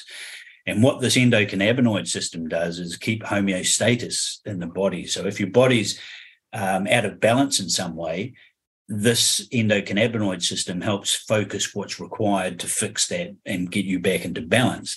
Now, of course, as you can imagine, with high states of anxiety and toxins and you know processed foods and things like that, the endocannabinoid system, the cannabinoids our body can produce, um, need some support, need some help. And um, and lo and behold, you know those same cannabinoids can be found from plants. And it just so happens that the cannabis plant has um, a, a very high concentration of useful um, cannabinoids that connect to receptors all over the body and all over the organs. A lot of it um, for THC, for example, in the brain. But it, it, it's the point is that it, it, it the body has all these receptors, CB1, CB2 type receptors that, you know, attract cannabinoids and, and we can supplement those endocannabinoids with this plant-based cannabinoid. And that's where this entourage effect really kicks in because all those cannabinoids are connected and they're already um, collected into that product. So there's massive amounts of work being done in this space. Um, particularly by the medicinal companies because they need to do clinical trials so they can sell it as a um, uh, make medical claims. But a lot of the people involved in the health and wellness industry just want to get their products out there because they know that um, they they have tremendous um, potential for success. And uh, there's a demand out there, and, and that's a market that we we really need to look into. And that's the And could I buy it uh, uh, now in New Zealand? um, yes under prescription if you have a prescription. Um, um, as I say, people, you know, uh, if if they're really keen, uh, buying it from green fairies and the like. So you may have heard of uh, that, which is sort of going into that sort of grey area, that illicit market. Um, and others are ordering it online. Um, but there's a there's a, a worldwide there's But isn't there's- it terrible? Because I have friends who have their teenage daughter who had anxiety issues and I think period pains. Oh, For some Hmm. reason, I think that. Queen Victoria used it for menstrual cramps, you know. Okay. Oh wow. And um, how do you know that? Anyway, um, they had uh, they said, oh, they're getting on cabin cannabinoids or something, and they're getting it online. And my immediate reaction, and I'm sorry to say, but I'm I'm just Joe Public, and I think, oh, you're doping up your kid, you know, because I heard cannabinoid, Cannabinoid, yeah, cannabidiol is the CBD, but it that's- sounds like cannabis. And I actually thought they were giving uh, medicinal marijuana or cannabis, but it's not. It's something entirely different, is what you're telling me. Well, it, it's not necessarily entirely different because even medicinal cannabis, they can have high THC, but they can also have uh, low THC products that contain, Ah. you know, quite a high amount of, say, CBD, depending on what you're trying to uh, work. I'm your uh, worst on. interviewer, aren't I? Because I'm just Joe Pack who hears cannabis and runs a mile. And This you, that makes you ideal because if, if, if we can get you across the line, we've got the I've got hope Yeah. in the in the general Well, population. it's funny you say that because I remember it must have been when the trials come out, but I remember I'm thinking it's 1997 or something. My colleague in Parliament, Ken Shirley, um, reporting to caucus at length um, about hemp fiber, and um, he is very scientific, very sound, um, and got a great brain. And I remember thinking, oh, there must be something here if he's into it. And then I sort of forgot about it until now. Um, but it's just interesting that when my friends told me this, and they said they were getting a great result um, for their daughter, and I had just assumed she was stoned. and I And- and- apologize. I'm going to have to apologize to them. I didn't say anything because I'm too polite, but I thought, oh, yeah, I suppose if you're stoned all day, you feel good. Well, well, but that that be the point because um, that person probably didn't, you know, and a, and a lot of people um, don't want the side effect of being No. stoned. So so their um, health and wellness product, you know, they want CBD and, and the cannabinoids that don't have a psychotropic effect. Yeah. Now, some of these might have a psychoactive effect. You know, chamomile tea calms you down. That could be considered psychoactive. So, Yeah. um, but th- so that's why I'm stressing the psychotropic because that's the one the THC's got, you know, the high. Yeah. And and and many of these um, formulations don't have any of that. So And- you know they're they're very safe to be able to be used. And there's also the fiber. You've got food, fiber, and health in your tagline. There's the fiber. Now, what is that? I can make a flax skirt or something, or a happy. Uh, yeah, yep, absolutely. So so the the fiber is the you know the the the third sort of part. You know the growers underpin everything we do, but food, fiber, and health, as you've said, and hopefully we'll get to the get back to the arable um, horticultural Yeah. discussion. But but with fiber, we've moved back to an arable crop. So um, it's a um, generally a broadacre crop, and you Oh, I see. one- Sorry, sorry, sorry. Just so if I was growing it for health, you're thinking horticulture and it's grown a certain way.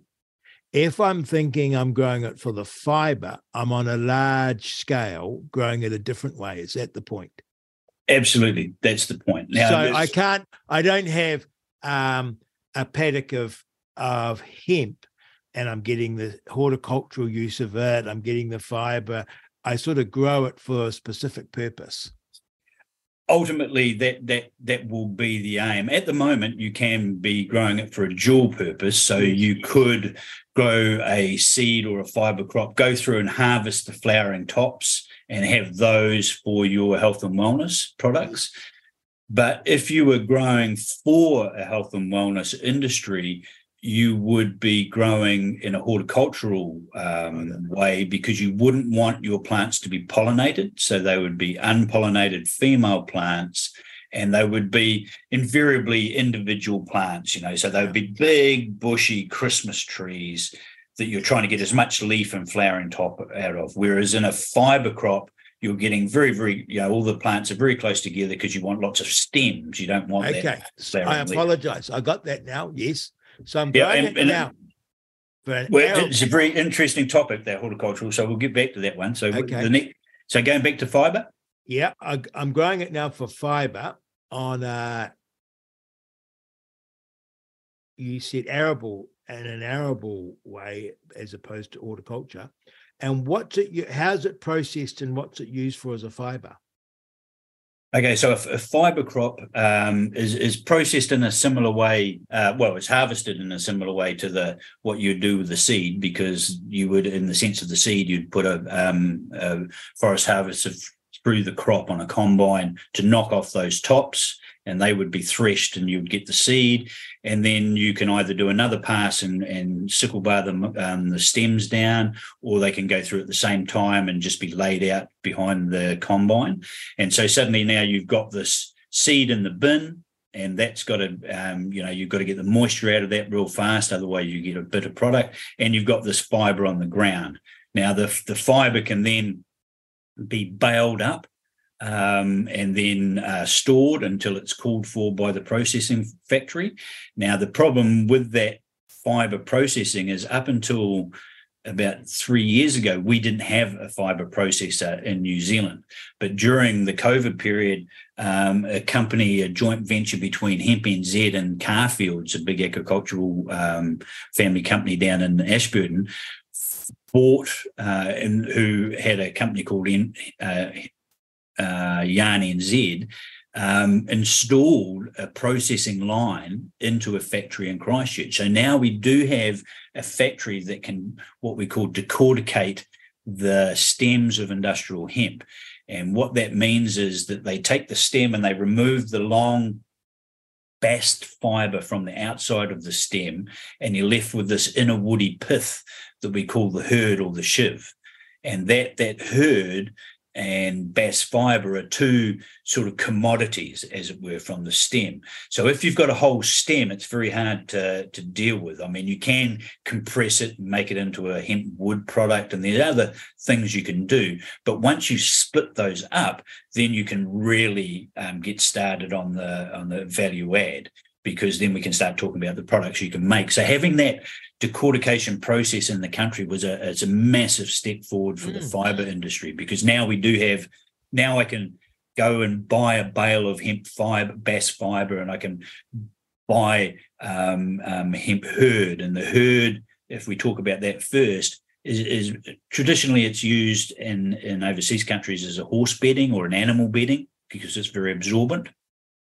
Um, it can also be used in all sorts of ways um, because of its high cellulose content into paper manufacture and that sort of thing. But one of the biggest uses in New Zealand is that it's made into a product called hempcrete. So that's the hemp hurd mixed with a lime and water solution, and it makes a, a product like concrete, only maybe a sixth of the weight. Doesn't require reinforcing, and it's just a wonderful um, building material. So what, what I mean by building material is it can be used as a internal insulation and an external cladding, although there's all sorts of issues with getting code compliance for new cladding, of course, leaky buildings and things. Um, but the it's a monolithic building approach. So you would just have your boxing and you would tap this um, hempcrete mixture, which you've mixed in a similar thing to a concrete mixer, and you just tap that down into the into your molds or your shuttering, remove the shuttering, and then you've got an interior wall and an exterior wall Wow. done. And it's it's, it's truly and and like you know healthy, no mold in these buildings. Um, acoustically great, thermally great, warm in the winter, cool in the summer. So that's saving you costs of heating and cooling in those those periods. Um, it's just a phenomenal building material, and people are So now you- making You don't need a cladding, you don't need insulation, and you don't need the gym. No, well, correct, but um, you you would probably still want to render it on the outside, which would Okay. be one way of of uh, protecting it a little bit more Okay. with a lime, a breathable lime render. Um, that said, you know the cladding is a bit of an issue, so you might still have to put on some, you know, some corrugated iron or some Okay, fiberboard or some things like that. Just until um, it just takes a long time sometimes to get code of compliance for a cladding. Uh, but there's work being done on on these mixtures, and um, it's a really exciting space. And like for you know tilt slab buildings, and there's um, a lot of people wanting to look at panels and using blocks to really speed up the process. Um, and there's a lot of interest of you know, I mean, the grow your own home. Yeah. know, so so a lot, you know, we're- trying to, and I mean, it would, it's really suitable for you know community in, in, in endeavors like uh um, you know, there's a bit of interest from iwi about you know maybe working on something in the marae and then building you know some homes for the older people and and and and then you're talking about well what sort of buildings do you want what's important for that um that market? I mean is it is it a, a, five bedroom five bathroom or is it more of a, a tiny house approach and these sort of Mm. things? And so there's massive potential and that would really help the industry scale because construction could be a big user of that hurd and possibly the fiber because the fiber could be used for insulation material like uh, um, you know your bats. And you do see wool bats and there used to be a hemp wool bat um, made by new wool products down in nelson many years ago. Um, and and so it, it has been done in the past and these products are you know uh, could really um, help put the economics together because suddenly something like that that's using a lot of raw material that means that there's now a bankable business plan for somebody to put in another decortication unit because they know if they can process the um, fiber the the stems they've got a market for them. And of course these are bioregional developments as well rodney. You know the, these things the, these uh, bankable business plans around, for example, a decorticator have to happen close to where the crop has grown because Yeah. transport would kill you otherwise. So, so now you're looking at regional development. You know, we're we're out near the farmers. Those those initial primary processing factories have to be close to where the farming goes on, which is going to attract more people and more opportunities. And then, you know, if you're making a, uh, if you're processing the seed, you know, drying seed and things like that, then you've got all sorts of um, you know tech people that need to be done for testing and you know there's that- transport companies and all sorts of things are affected And that hurd was the outside of the stem. so well the, the bast fiber in two layers on the outside of the stem and this hurd is the inner woody sort of pith Okay. And okay. And so the outs what was it that made the concrete like thing? Was that the outside or the inside? that was the inside that's the hurd Okay. What do you do with the outside? Anything? Right. So th- these are bast fibers. So um, back in the day when um, when there was fleets of sailing ships going around, you know that was the heyday for um, natural fibers, especially hemp, because hemp rope and hemp for sails um, lasted a long time compared to some of the um, other raw materials, that, natural fibers that they had available at the time. So when when um, you know the ships came to New Zealand, um, they discovered, of course, um, harakeke, the local flax, and that had very similar properties. So they thought, well, that's great. We don't have to grow a whole lot of hemp in New Zealand. We'll we'll um, set up the penal colony in New South Wales and grow hemp over there. Um, so you know we we dodged a bullet there, um, but you know there, there was real use of these fibers in producing the rope and the sails, but also the uniforms that they wore, the oil that they used in their um, for writing, the the paper that they wrote on in their maps. They would have all been made of hemp as well. The caulking that they used in their boats to seal them and waterproofing would all been hemp, and uh, the oil in their lamps would have been hemp seed oil to light their um, lamps and things. So it had a massive effect. But from the point of view of the fiber, it's really um, traditionally a textile has been a big user, and there's some lovely fabrics. I mean, this is naturally antifungal, antibacterial, anti-static, antimicrobial. So for those reasons, it really suits um, linen for hospital bedding and things like that. The, these industrial type um, applications, hotels, um, and it, and and of course all the way through to you know apparel and shirts and jeans and you know the original things that would have been made from recycled sails like Levi's would have been made from industrial hemp in the day. So in your vision, you can see not only a big uh, crop, but a huge industry growing out of uh, hemp. For sure, you know the, the value add is, is massive, and that, and that's part of our problem. You know, we've got too many points, not enough penetration. Yeah. You know, where do you go? Um, because people will say to me, you know, oh, well, can you make textiles? And and yes, we can.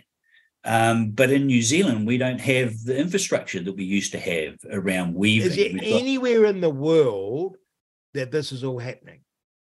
Uh, China um, is, is one example. Um, France is is an example. They have had 700 years of uninterrupted industrial hemp use, um, but they don't have a massive. Um, again, if we're looking at textiles for for clothing.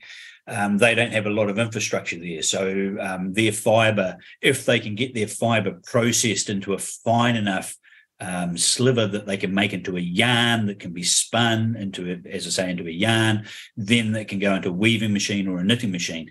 But those machines, you know, it might be in Italy in the case of Europe that actually make these wonderful fabrics, um, or it might be in Hungary and Romania because um, there's still been a traditional use of it in those countries in Europe. Uh, China has gone, you know, a really step forward because they've um, watched this market develop and uh, and have moved with the market, and they have the ability to um, you know make it scale. So although we may not be able to weave it ourselves here, we could be sending off value added fiber in 44 gallon drums of sliver that the Chinese or the Europeans then send Got it. back as fabric while we attract those you know Italians to come down and share their knowledge about weaving and and and we we you know sorry Rodney but I should mention you know New Zealand companies in this sense. Um, Hemp Merino is is a blend. They make a lovely beanies and jumpers. Um, mixing the hemp fiber with merino wool. So there's some real big complements here for primary production as well Mm. wool particularly um, with these fibers Is it hard to grow? This is one of the benefits, really. I mean, we're talking about an annual crop, so we would sow it in anywhere from October to December, and it would be harvested generally in sort of uh, March, early April, depending on where you are in the country, um, because it's a, a phyto day length crop, so it it, it, it, ref- reflects how the um, summer days when they start drawing in, the plant will start producing seed once it's pollinated and that sort of thing. So it grows in sort of a you know your fiber crop might be out in 90 to 100 days, your seed crop might be 120 days. Um, it's grown in a similar sort of uh, time frame as maize, so over the summer period. It's great in rotation. Uh, we need a lot more New Zealand specific studies done to find out, you know, the benefits of have we removed nematodes from the soil, which means the potato crop goes better afterwards, or does the yield of another crop um, benefit from having hemp as the preceding crop? So we need to understand, you know, there's there's evidence from overseas, but there's nothing quite like New Zealand specific information to really make a difference. And so to understand how it fits in our farming rotation is a big part of it. Um, there's a lot of interest around um, the CO2 sequestration being a plant. Um, and we're a bioaccumulator, so we grow a lot of biomass in a very short period of time. So we have the potential to really be that CO2 um, sequester. And then a lot of that, especially if it's in the roots, can be left in the soil. So quantifying that will have some gains because if we can um, include that in the number for the on-farm discussions around CO2 emissions and things, that's got to be good. We may not because crops aren't included in the emissions trading scheme, we may have to look at other uh, markets for those carbon credits, but they'll be developing because, as you'll be aware, you know, if there's a market, somebody's going to put the market together. You know, there'll be a some sort of um, exchange to be able to do that. Um, but the the benefits of growing it um, in- include, you know, uh, it can be grown very organically, and that would be definitely the way to go if you were growing for seed, because there's that benefit of extra marketing from the organic aspect. Um, but it doesn't require a lot of chemical inputs. You know, it is a gross nitrogen feeder. So we do like a bit of nitrogen, but that's not a problem if you're in rotation with the dairy, you know, herd that's pouring nitrogen into the ground. So that's not a bad thing. Um, it doesn't require, you know, if if you can get good establishment with your crop, and it can get a canopy going quicker. It, it, can outcompete the weeds, so you may need less um, herbicides. Um, there, there will be ultimately pests and diseases that we have to consider, but at the moment, there's not a lot. You know, some caterpillars and some you know things, and we need to ha- keep an eye on. But um, because it doesn't have a lot of pests and things, you might need less insecticides. Um, and and you know, from a nutritional point of view, it can be uh, great at building up that humus layer. And if we have again a bit more studies in New Zealand, we'll understand a little bit more around some of the phytoremediation benefits. And what we're talking about there is phyto plants remediating soil. So we're using using plants to break up compacted soils because you know if we've got a root structure that can break it up and then we can help with that sort of thing but in, but particularly it has um, been noted that um, and some studies have, have confirmed that it can help lift heavy metals out of the ground. So if you, you know, it wasn't too long ago that we were spraying DDT everywhere and things like that. I mean, you know, that's no longer productive land, particularly for food. But if we can get in there and use plants to help shift that out, um, then there's a, a, tremendous opportunity there to recondition and clean soils. Do you you have been at this a long time? Uh, yeah, I, I joined um, the association with Mac in about 1998. So yeah, and and uh, Mac re- um, retired as the chair about three or four years ago. So, so you've been at this for 25 years.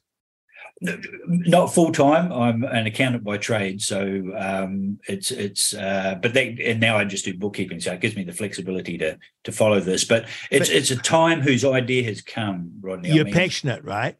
Oh, for sure. And there's loads of, um, there's many, many of us. but we're just not, again, we've, we've got that um, image problem and we're not getting out, we're not telling our story well enough for people to be um, engaged. And, and therefore, we're not attracting the end users, which are the people that are going to turn this industry on because we, we can grow it. We've just discussed how it's good for the you know the farmer to grow.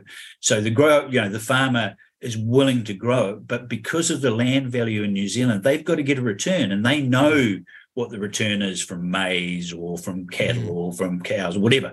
So we need to get you know eh, make sure that we can add value and process it and afford to pay the farmer a good amount of money for them to grow it and therefore what markets are willing to pay that possibly a premium price to begin with as their raw materials or ingredients in their business plan. So we need those um, end users to come along, particularly to things like the summit, to hear what it is all about. Because well, if, if we can find a competent, yeah, sorry, yeah, yeah, sorry, it's it's it's an amazing story. You've got the summit coming up in Christchurch. I can see uh, at the Ridges uh, on the what is it, the twenty fourth and twenty fifth of August this year. Yes what will the summit, who will be there and what will it achieve, you hope? Well, the there'll there'll be uh, there's room for 200 odd um, de- uh, attendees. So we're hoping it'll be like we had in 2018 at our first summit, a sellout. That'd be great. Um, there'll be in past summits, we've had a bit of a range of people involved in um, a lot of farmers in the first two summits. So we're anticipating that some of the farmers will be still present because they're interested in it as, as an alternate land use. Um, all of the universities and eco, you know, the R and D ecosystem, the the Crown Research Institutes, the Callaghan Innovation, Bioprocessing Alliance, AgMardt, you know, and AgMardt's been fantastic for us in the past in supporting us. But those um, R&D ecosystems are very engaged with industrial hemp. They can see the potential. And some of these things are just for scientists. It's like you mentioned phenols and, you know, little extracts that, you know, are present there. And if we could get them out by the kilogram, they're worth hundreds and thousands or thousands of dollars, you know, and wow. it's like some in some cases, you know. So there's a lot of excitement there for the R&D community because they can see that this has been a plant that hasn't been studied for 90 odd years because of prohibition. There's a huge demand for all sorts of tech. So we're trying to attract tech people along to understand that, hey, you know, in within the next 10 years, we can either spend a lot of money paying the Europeans or the North Americans for a license to use their technology, or we can develop that tech in New Zealand and export that. Mm-hmm. So there's product that we can export, but also you know processing equipment, you know um, tech in the sense of um, you know patented products or trade secrets and formulations and things like that. So a massive amount that you know the trade secrets with regard to maybe New Zealand botanicals for that health market and things like that. So those tech people need to be there. We really want you know the government and the regulator. Um, the regulators will be presenting, so we'll have a session on that. Um, but really, that you know, what we really, really, really need in there is these end users. Who is going to um, see the value of going? Oh my gosh, I make a composite product. There's a an e-bike manufacturer in um, Wellington, and um, they use hemp in the composite. Um, I think it's part of their the paneling that they have for their for their storage part of the bike. Now, you know, I'm, I'm, it would be great to have um, Team New Zealand and when the America, Yes. you know, America's Cup powered by a hemp component in their boat, um, because we're we're right up there with carbon fiber in a lot of these cases. We're light, Ah. you know, we can really be used, and those those natural, as I said, antifungal, antibacterial, antistatic, antimicrobial. You know, medical devices, filters, absorption. You know, there's a lot of um, industries out there. You know, the oils that we talked about, they're not all going to be human food grade. There's going to be some that's animal, which we have an issue with. If you want to, we can take a deep dive on that as well. Um, but there's also industrial oils, abrasives, lubricants that you know could be used. I mean, this is a chemical treasure trove. If you're starting to talk about circular economy and biorefineries, I mean, you know, it was only 100 and something odd years ago, 150 years ago, that we all started using um, fossil fuels. Now, Henry Ford at the time was saying, well, whatever you can make out of hydrocarbons, you can make out of carbohydrates. Mm. Now, of course, we decided to use the easy fossil fuels route, um, and we've ultimately set up a whole um, value chain around that. Now, we can replicate that using carbohydrates, of course, but it's going to take some time. So there's a lot of opportunities in there. How extraordinary. And this is because you mentioned 90 years. This plant was demonized as a crop because of the drug. And therefore, it's not been looked at in terms of its food, fiber, and health and industry uses because of that. Is that is that the situation really? It's been 90 years of not being looked at. In many in many cases, yes, Rodney. So in, in 1937, the Marijuana Act, Tax Act, so it was taxed out of existence in by the Americans in 1937, and then you had this reefer madness um, come in, which which as you said, demonized industrial hemp and, and lumped it all in with uh, marijuana, a Mexican slang word for for cannabis, and and, it and no one knew what marijuana was. So when they introduced the Marijuana Tax Act, the American Medical Association said, I, I don't know what marijuana is, so I'm not worried about it. You know, the the seed and grain industry said, well, I don't know what marijuana is, I'm not worried about it until they didn't have, in case of the seed and grain industry, you know, the canary birds loved the hemp seed in their meal, in their in their in their grain for food, and suddenly the the manufacturers realised that oh, if we they've outlawed marijuana, which means that I can't grow hemp, which means I don't have hemp seed, and the medicinal people who, who you know cannabis tinctures were in the you know three of the top ten um, medical preparations in the American pharmacopoeia up until the late 1800s. So you know cannabis was being used as a medicine for many many years. Eli Lilly, you know Parke-Davis, these were all they all made products that had cannabis in them. And of course, they all went, and the American Medical Association just couldn't believe it. You know, it was like, "Oh man, wow, no, you know, you can't do this," and then it was too late. Um, so extraordinary.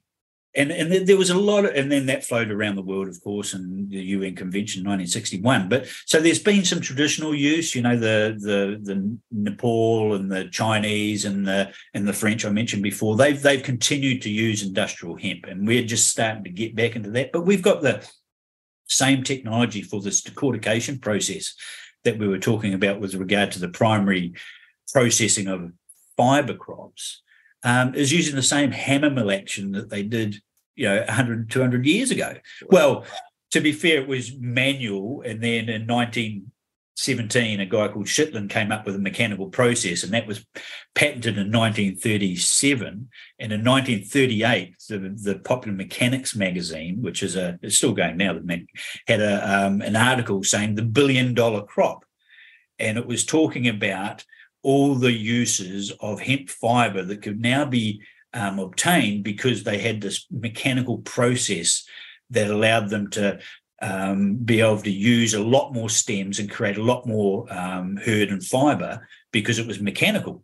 Now, of course, in 1938, that was a year after the Marijuana Tax Act came in. So, unfortunately for old Mr. Schlichten, it was um, bad timing because his device never went any further than that. And that My was goodness. That was only mechanical device. So we we we've got decorticators now, but the same hammer mill action. But you know, with new technology, I mean, in New Zealand, we could look at geothermal. Um, you know, using thermal explosion, we could use um, ultrasonics. There's all sorts of new science around that can be applied uh, applied to this. And given that the high quality of these raw materials, you know, we've talked about the quality of the fiber, the quality of the seed, the connect, you know, there's a treasure trove of 500 chemicals in the leaf and the flowering tops and things. This is just at, at the beginning of a wonderful future about And because if we and can break it down. and it's a resource that has been on ice for since 1937. Correct. So- and this is a renewable resource grown every year, Wow. um, which is good to grow. So, and Well, well, Richard, I would like to have you back if I may, if you'd be willing, because I'd like to cover off two things. I mean, I did. I'm I'm the worst example because I just thought, oh yeah, hemp, um, marijuana, you know, Rastafarian, dope smoker. But this is what you're saying is this is a an industry, a product that hasn't been properly used or studied with all the new techniques and understandings that we have for all this time. And so it's an undiscovered resource in terms of modern times because of legislation. Um, so it's remarkable. It was a remarkable, and I, I I've actually picked up on your passion.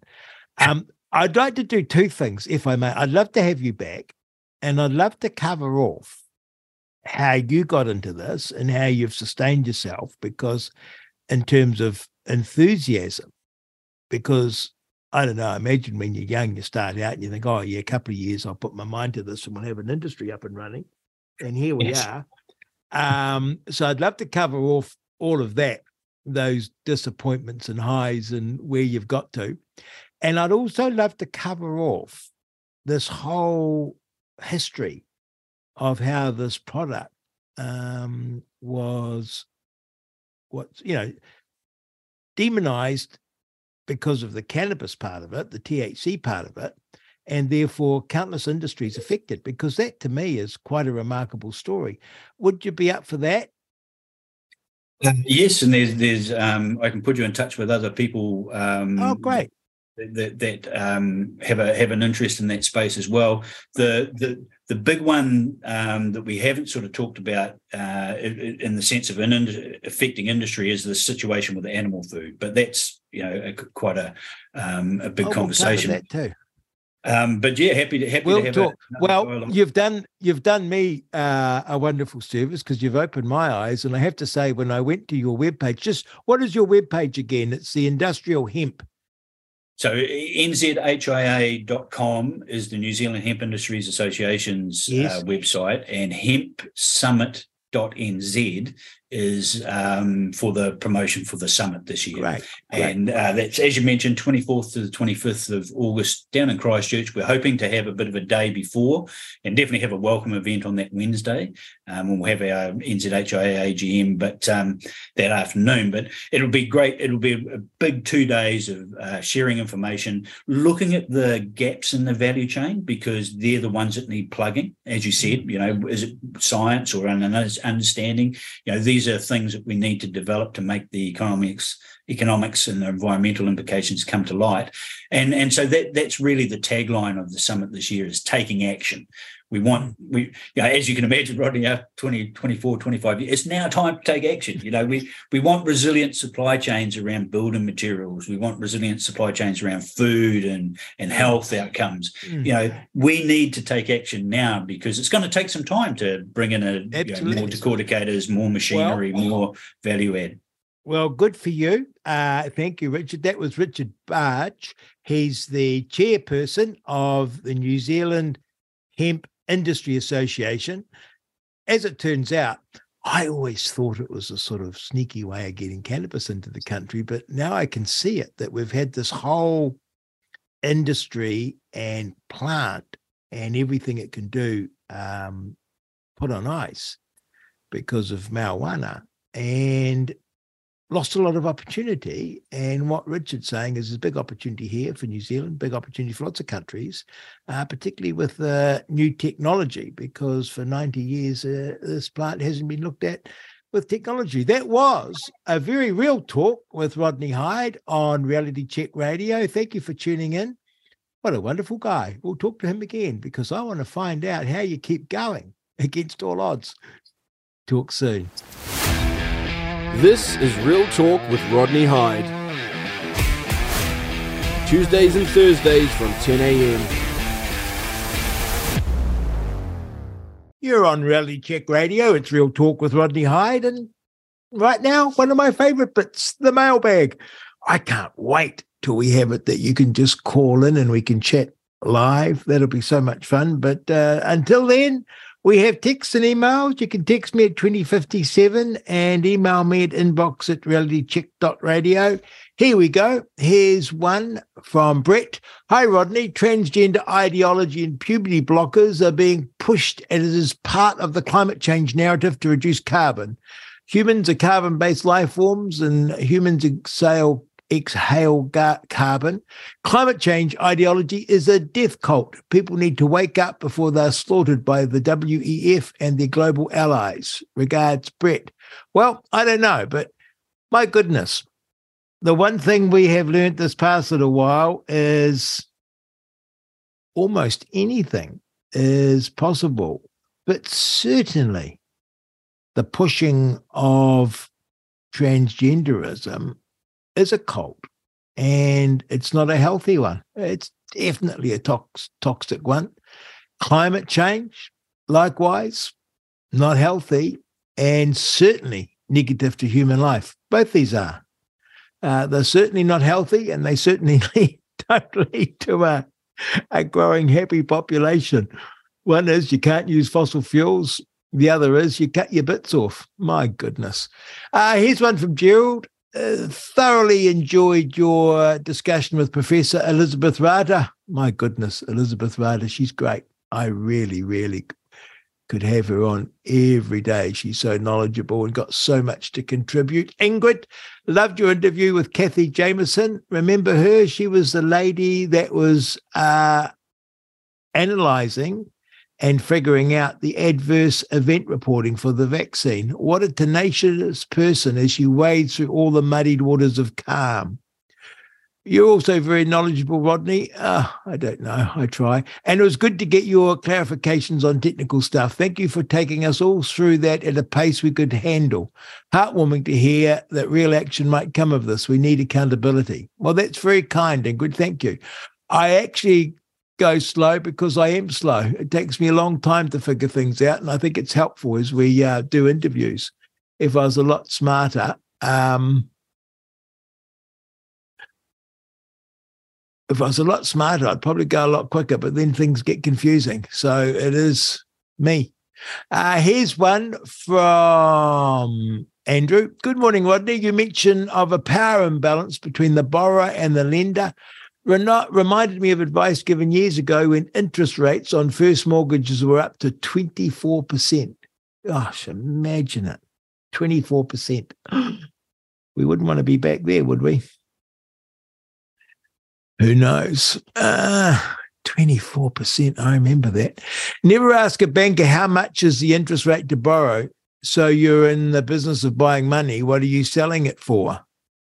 Never ask a banker how much is the interest rate to borrow. Tell them you're in the business of buying money and what are you selling it for? Oh, I see. Yes, yes, yes, I get it. So you're not asking them the interest rate, you're asking them what they're selling their money for. Got it. So much per year or month or whatever. Uh, here's one. Uh, Rodney, could you please ask why, when the bank do a credit check, your credit rating goes down, please? Thanks. Well, I don't know. I imagine you can ask the bank why it went down. I imagine they could do a credit rating and it go up. I don't know. hey Rodney. Have you heard of Doctors Mark and Samantha Bailey? I have. Look up their work on the virus fraud. Might be too hot even for RCR. John, I actually have been in contact with them. That's a very good call. I should get uh, Samantha on. I have read their book and I loved it. I find it very interesting, this whole debate about um, viruses and what causes them? I don't know the answer to that, but um,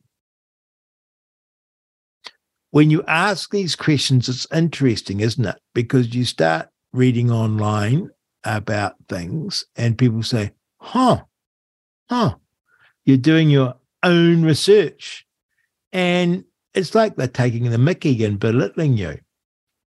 But what is doing your own research actually? It means reading and inquiring and why wouldn't we read and inquire and actually conduct our own research? That's what being responsible, a responsible human being is about when we get the opportunity. Of course, we want to figure things out. And we don't, well, I probably do sneer at people that just take the advice of experts without asking questions and finding out for themselves. My goodness, do your own research. Yes, I will try and get uh, Mark and Samantha Bailey on. Uh, hi, Rodney. My missus was labeled a drug seeker at the top of her file for many of the same reasons as Sarah. Remember Sarah King with EDS? Kew Hospital treated us like criminals during our son's birth there because of their labeling of her. Ah, it's amazing. I hadn't heard of that, that you can be perfectly legitimate and just get that on your file. Uh, here's one from Dean. What a stunning, revealing, and poignant interview with Sarah. That was truly amazing.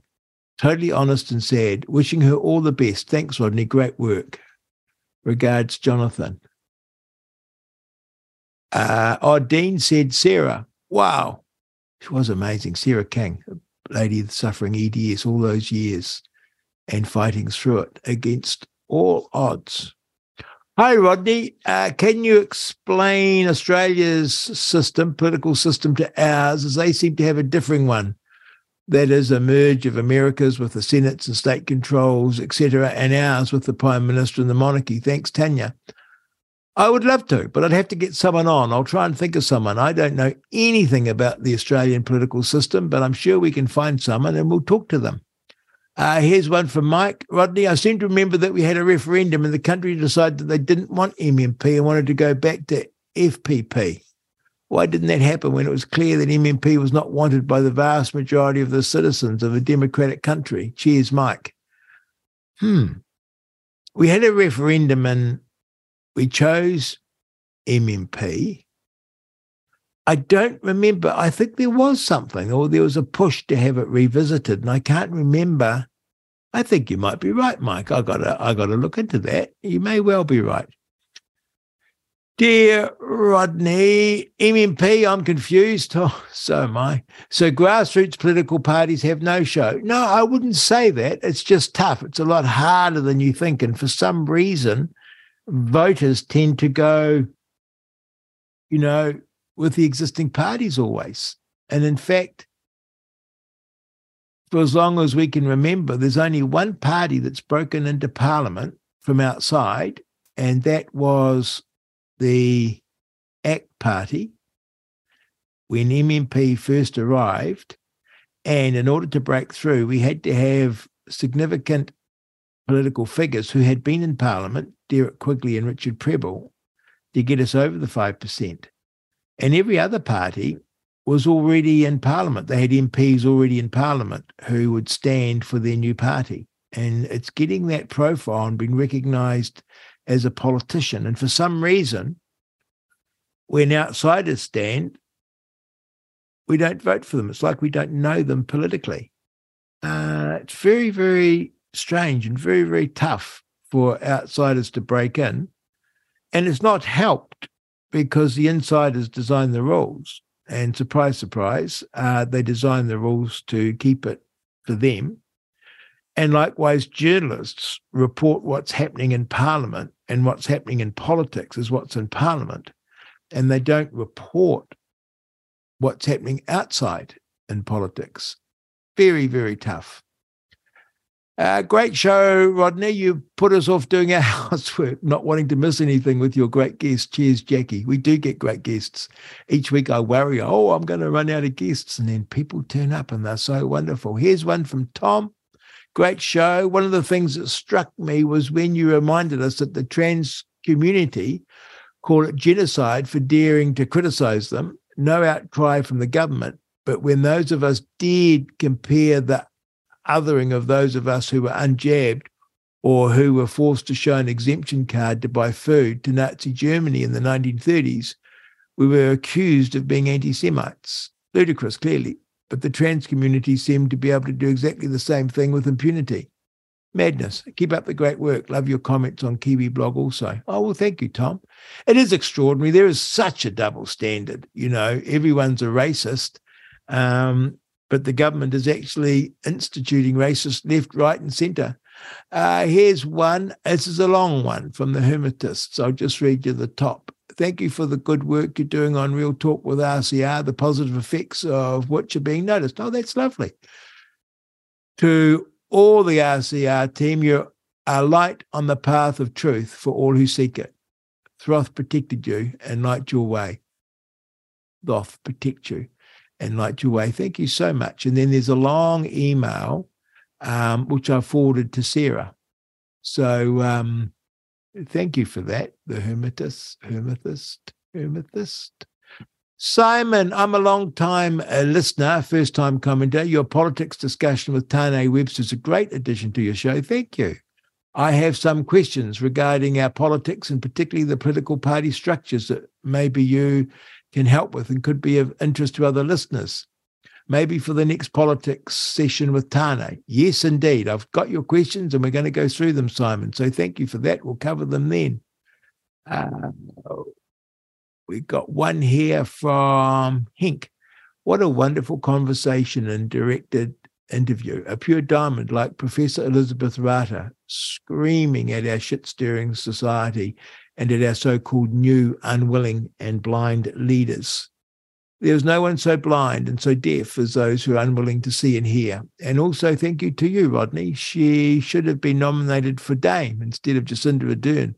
Amen to that. She and others should be given all the support that is required. This barrow needs to be pushed hard to save our society as we have known it years back.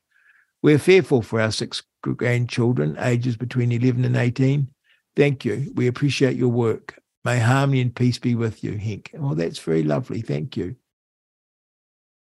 And you do feel that with these postmodernism, tribalism, critical race theory that is being pushed at our schools and universities on our young people. And it is a total threat to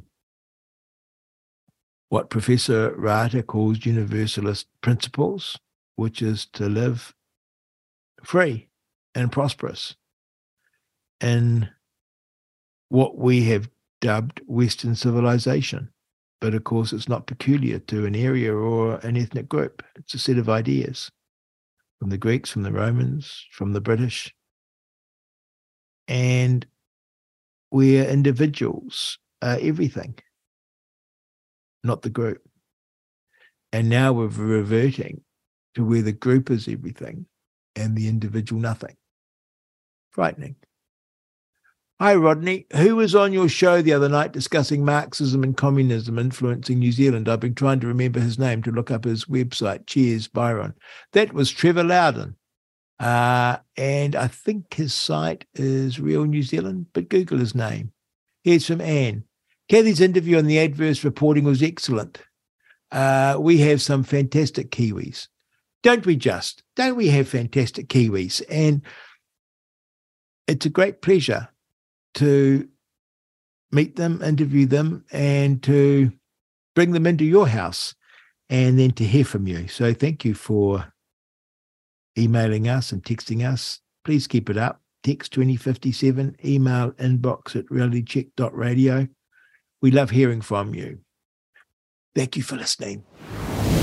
You're listening to Real Talk on RCR Reality Check Radio. You're on Reality Check Radio. It's Real Talk with uh, Rodney Hide. So, Cabinet Minister Michael Wood has been stood down, I don't know, from some portfolios, all portfolios, don't know. But he's in a bit of trouble. He's been stood down while his conflicts of interests are investigated. I try very hard, always, not always successfully, not to take pleasure in other people's misfortune. But when it comes to the Honourable Michael Wood, total exception. Total, total exception. I are reveling in the fact that he's in the news, that he's in the naughty corner, that he's been stood down, that his ambition to be leader of the Labour Party and Prime Minister has been thwarted, and that he may not get back to cabinet. I hope he doesn't. And it's for this reason. He gave the most horrible speech in Parliament I've ever heard against New Zealanders.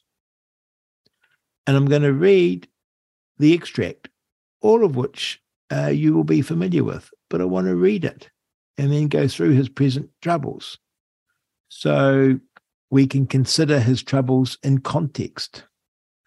So this is Michael Wood standing up in, important to think of this, our House of Representatives. So he stood up in Parliament representing all of us. When you stand up to talk in Parliament, of course, you're talking on behalf of your constituents. Of course, you're a member of your political party. But it's a House of Representatives. You're representing all of New Zealand. And on the 16th of February, 2022, this was Michael Wood. Quote The words I say now, I say with some precision. And I say really carefully because I think we need to take great care with this. So he's making it very plain. He's not hot headed or flying off the handle. He's taking great care about what he's about to say. Out the front of this place, uh, meaning Parliament, and describing the protest, there are people who I think we all feel for. Oh, don't you hate that? We feel for you. Uh, go. We're not talking to you. No, they didn't feel for us. And he goes on. There are some people who are confused. There are some people who are scared. There are some people who have been manipulated by an avalanche of misinformation. There are people who have been hurt over the past couple of years and they're lashing out. We feel for those people. Well, they didn't feel enough to come and listen to us. They didn't care enough for us to hear what we had to say. No. They had us trespassed and supported the speaker in turning the sprinklers on and playing loud music and supported the police in their violence to push us off the front lawn of our parliament, our parliament. So that caring are just words, Michael. And you're caring and then saying, oh, we're all confused and led by misinformation and don't know what we're talking about. How do you know that we were so when you absolutely refused to meet with us and belittled us? And then he goes on. So there's outside the parliament, oh, yes, there are some good, caring people who are just misinformed and scared and uh, upset. But underneath it all, quote, there is a river of filth. There is a river of violence and menace. There is a river of anti Semitism. There is a river of Islamophobia. There is a river of threats to people who work in this place and our staff. Those are the things that we should not in any way be condoning, things that we should be apologists for, things that we should be overlooking with the rhetoric that it's all just good people and maybe we should talk about it and maybe we should put the mandates up for negotiation. I would say that there is a river of genuine fascism in parts of the event that we see out the front of this parliament today. I just urge colleagues in this House, decent and honourable members of the centre right parliamentary parties in this parliament, that a lot is actually on them to not give succour and comfort to an emergence and dangerous far right movement. I just ask those members to reflect upon that. So, largest protest I've ever seen, longest protest, clearly. Only protest broken up violently by police outside our parliament. And we were either lovely people misinformed or anti Semites, violence, menace, Islamophobes, fascists. We were one or the other, but we were certainly being led by that. And what was the context? We had been locked down in our houses, forced to close our businesses, made to stand outside supermarkets in the freezing rain, standing on our dock waiting to get in, forced to wear masks, keep our distance. Our kids had to look at their favourite playground, blocked up with hazard tape, keep away. People had to avoid us and our children and keep their distance. We were locked down by Mr. Wood and locked up. And we know for no gain, there was no point to it. And we could see it then. It was never explained. Any questions were dismissed. And our leaders abused us for daring to ask why.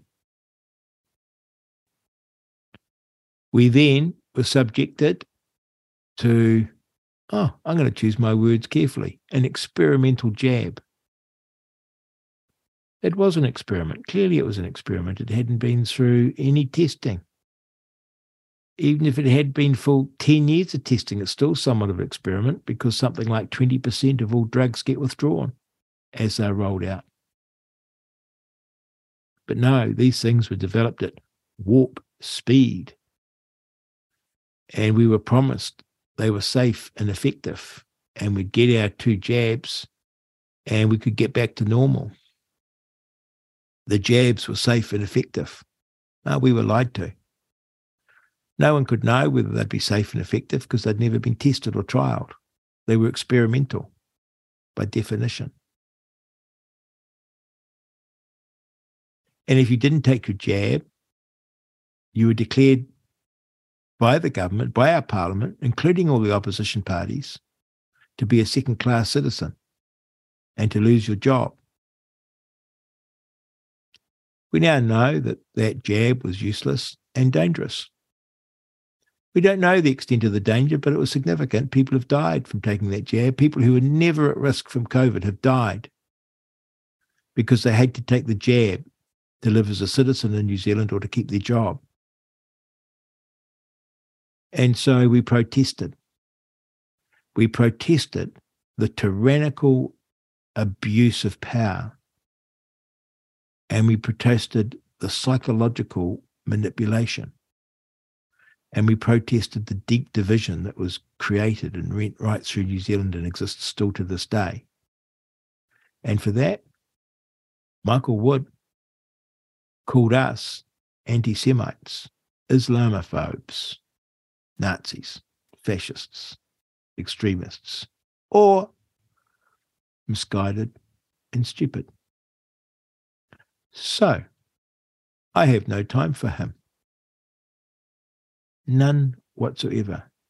And I'm reveling and enjoying his current misfortune. My only problem is it's just him. It's every MP let us down. Every MP abused us. Every MP refused to meet with us. And I'm also upset that he's in trouble for something as trivial. Well, it's not trivial, it's very serious. Not declaring his Auckland shares or his shares in Auckland Airport. But compared to the lockdowns, the masking, the jab, the mandates, the abuse, Auckland shares, not disclosing them, small beer. But I don't have any sympathy for him, and I'm rather enjoying it. Just by the way, this is what he did or didn't do. In 1998, a young Mr. Wood at 17 years old and a member of Young Labour and future president of Young Labour bought some Auckland shares. Why? he was Labour. Labour was opposed to privatisation, opposed to the sale of shares. But young Michael Wood at 17, while campaigning for Labour, bought the shares you can see why he'd be a little embarrassed about them. So, 18 years later, he's elected to Parliament and he still has his shares. Now, you're supposed to declare your interests when you enter Parliament. Big thing for Labour to declare your interests. 2017, he doesn't declare. 2018, he doesn't declare. 2019, he doesn't declare. 2020, he doesn't declare. Now, when you do this declaration, you fill out the form and you sign your name like it's a big deal. So he did that four times and never declared his shares. Um, by the way, at some stage, he met and married and he transferred his shares to a trust that carries his wife's name. So he knew enough to shift the shares across to a trust. So it wasn't like he'd forgotten all about them. Obviously, when he formed the trust, he knew they existed.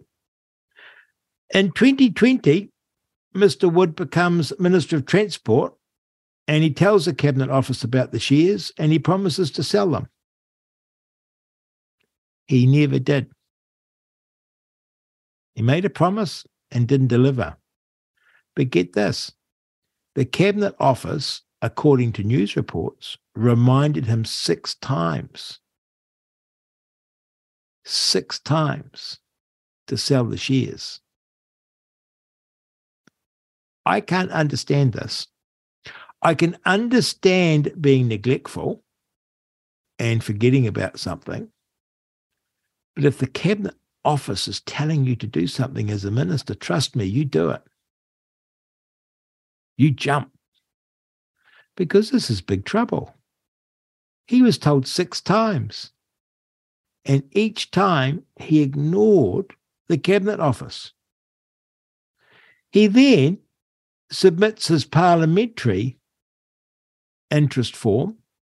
Remember, having advised the previous year the cabinet that he has the shares, so he knew he owned the shares because he told the cabinet and he didn't put them down.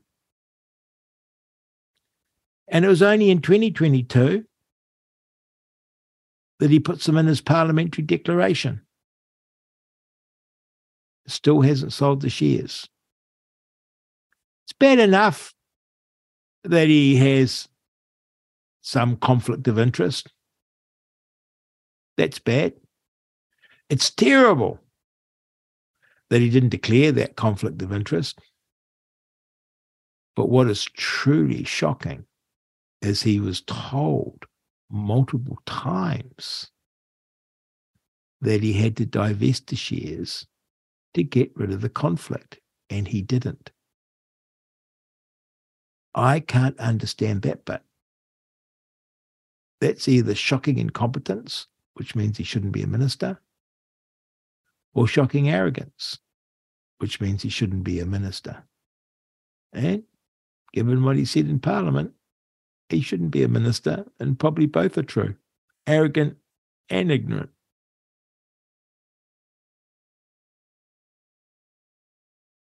Here's an interesting thing. I don't understand how this story became news. How did we find out that he owned the shares? I don't know the answer to this. Could it be that someone on his own team have leaked on him? I hope so, because, like I said at the start,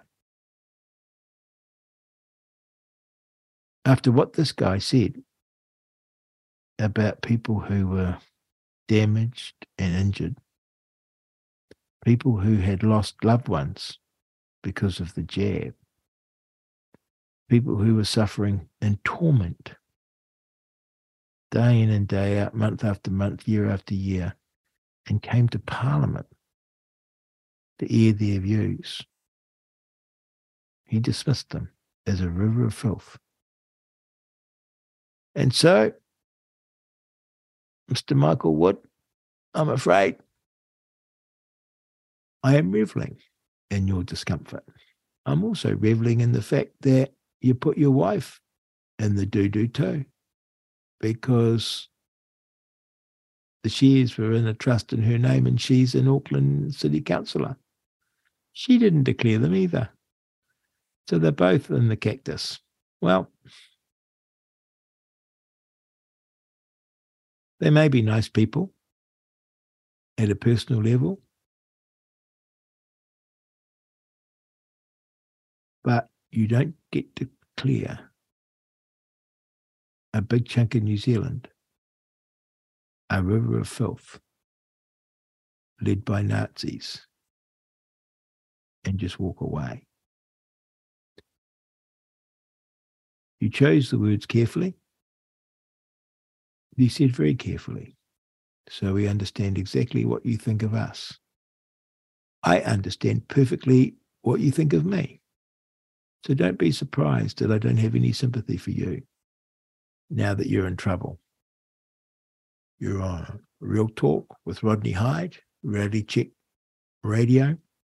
Click me a text 2057. Send me an email, inbox at realitycheck.radio. Thank you for listening.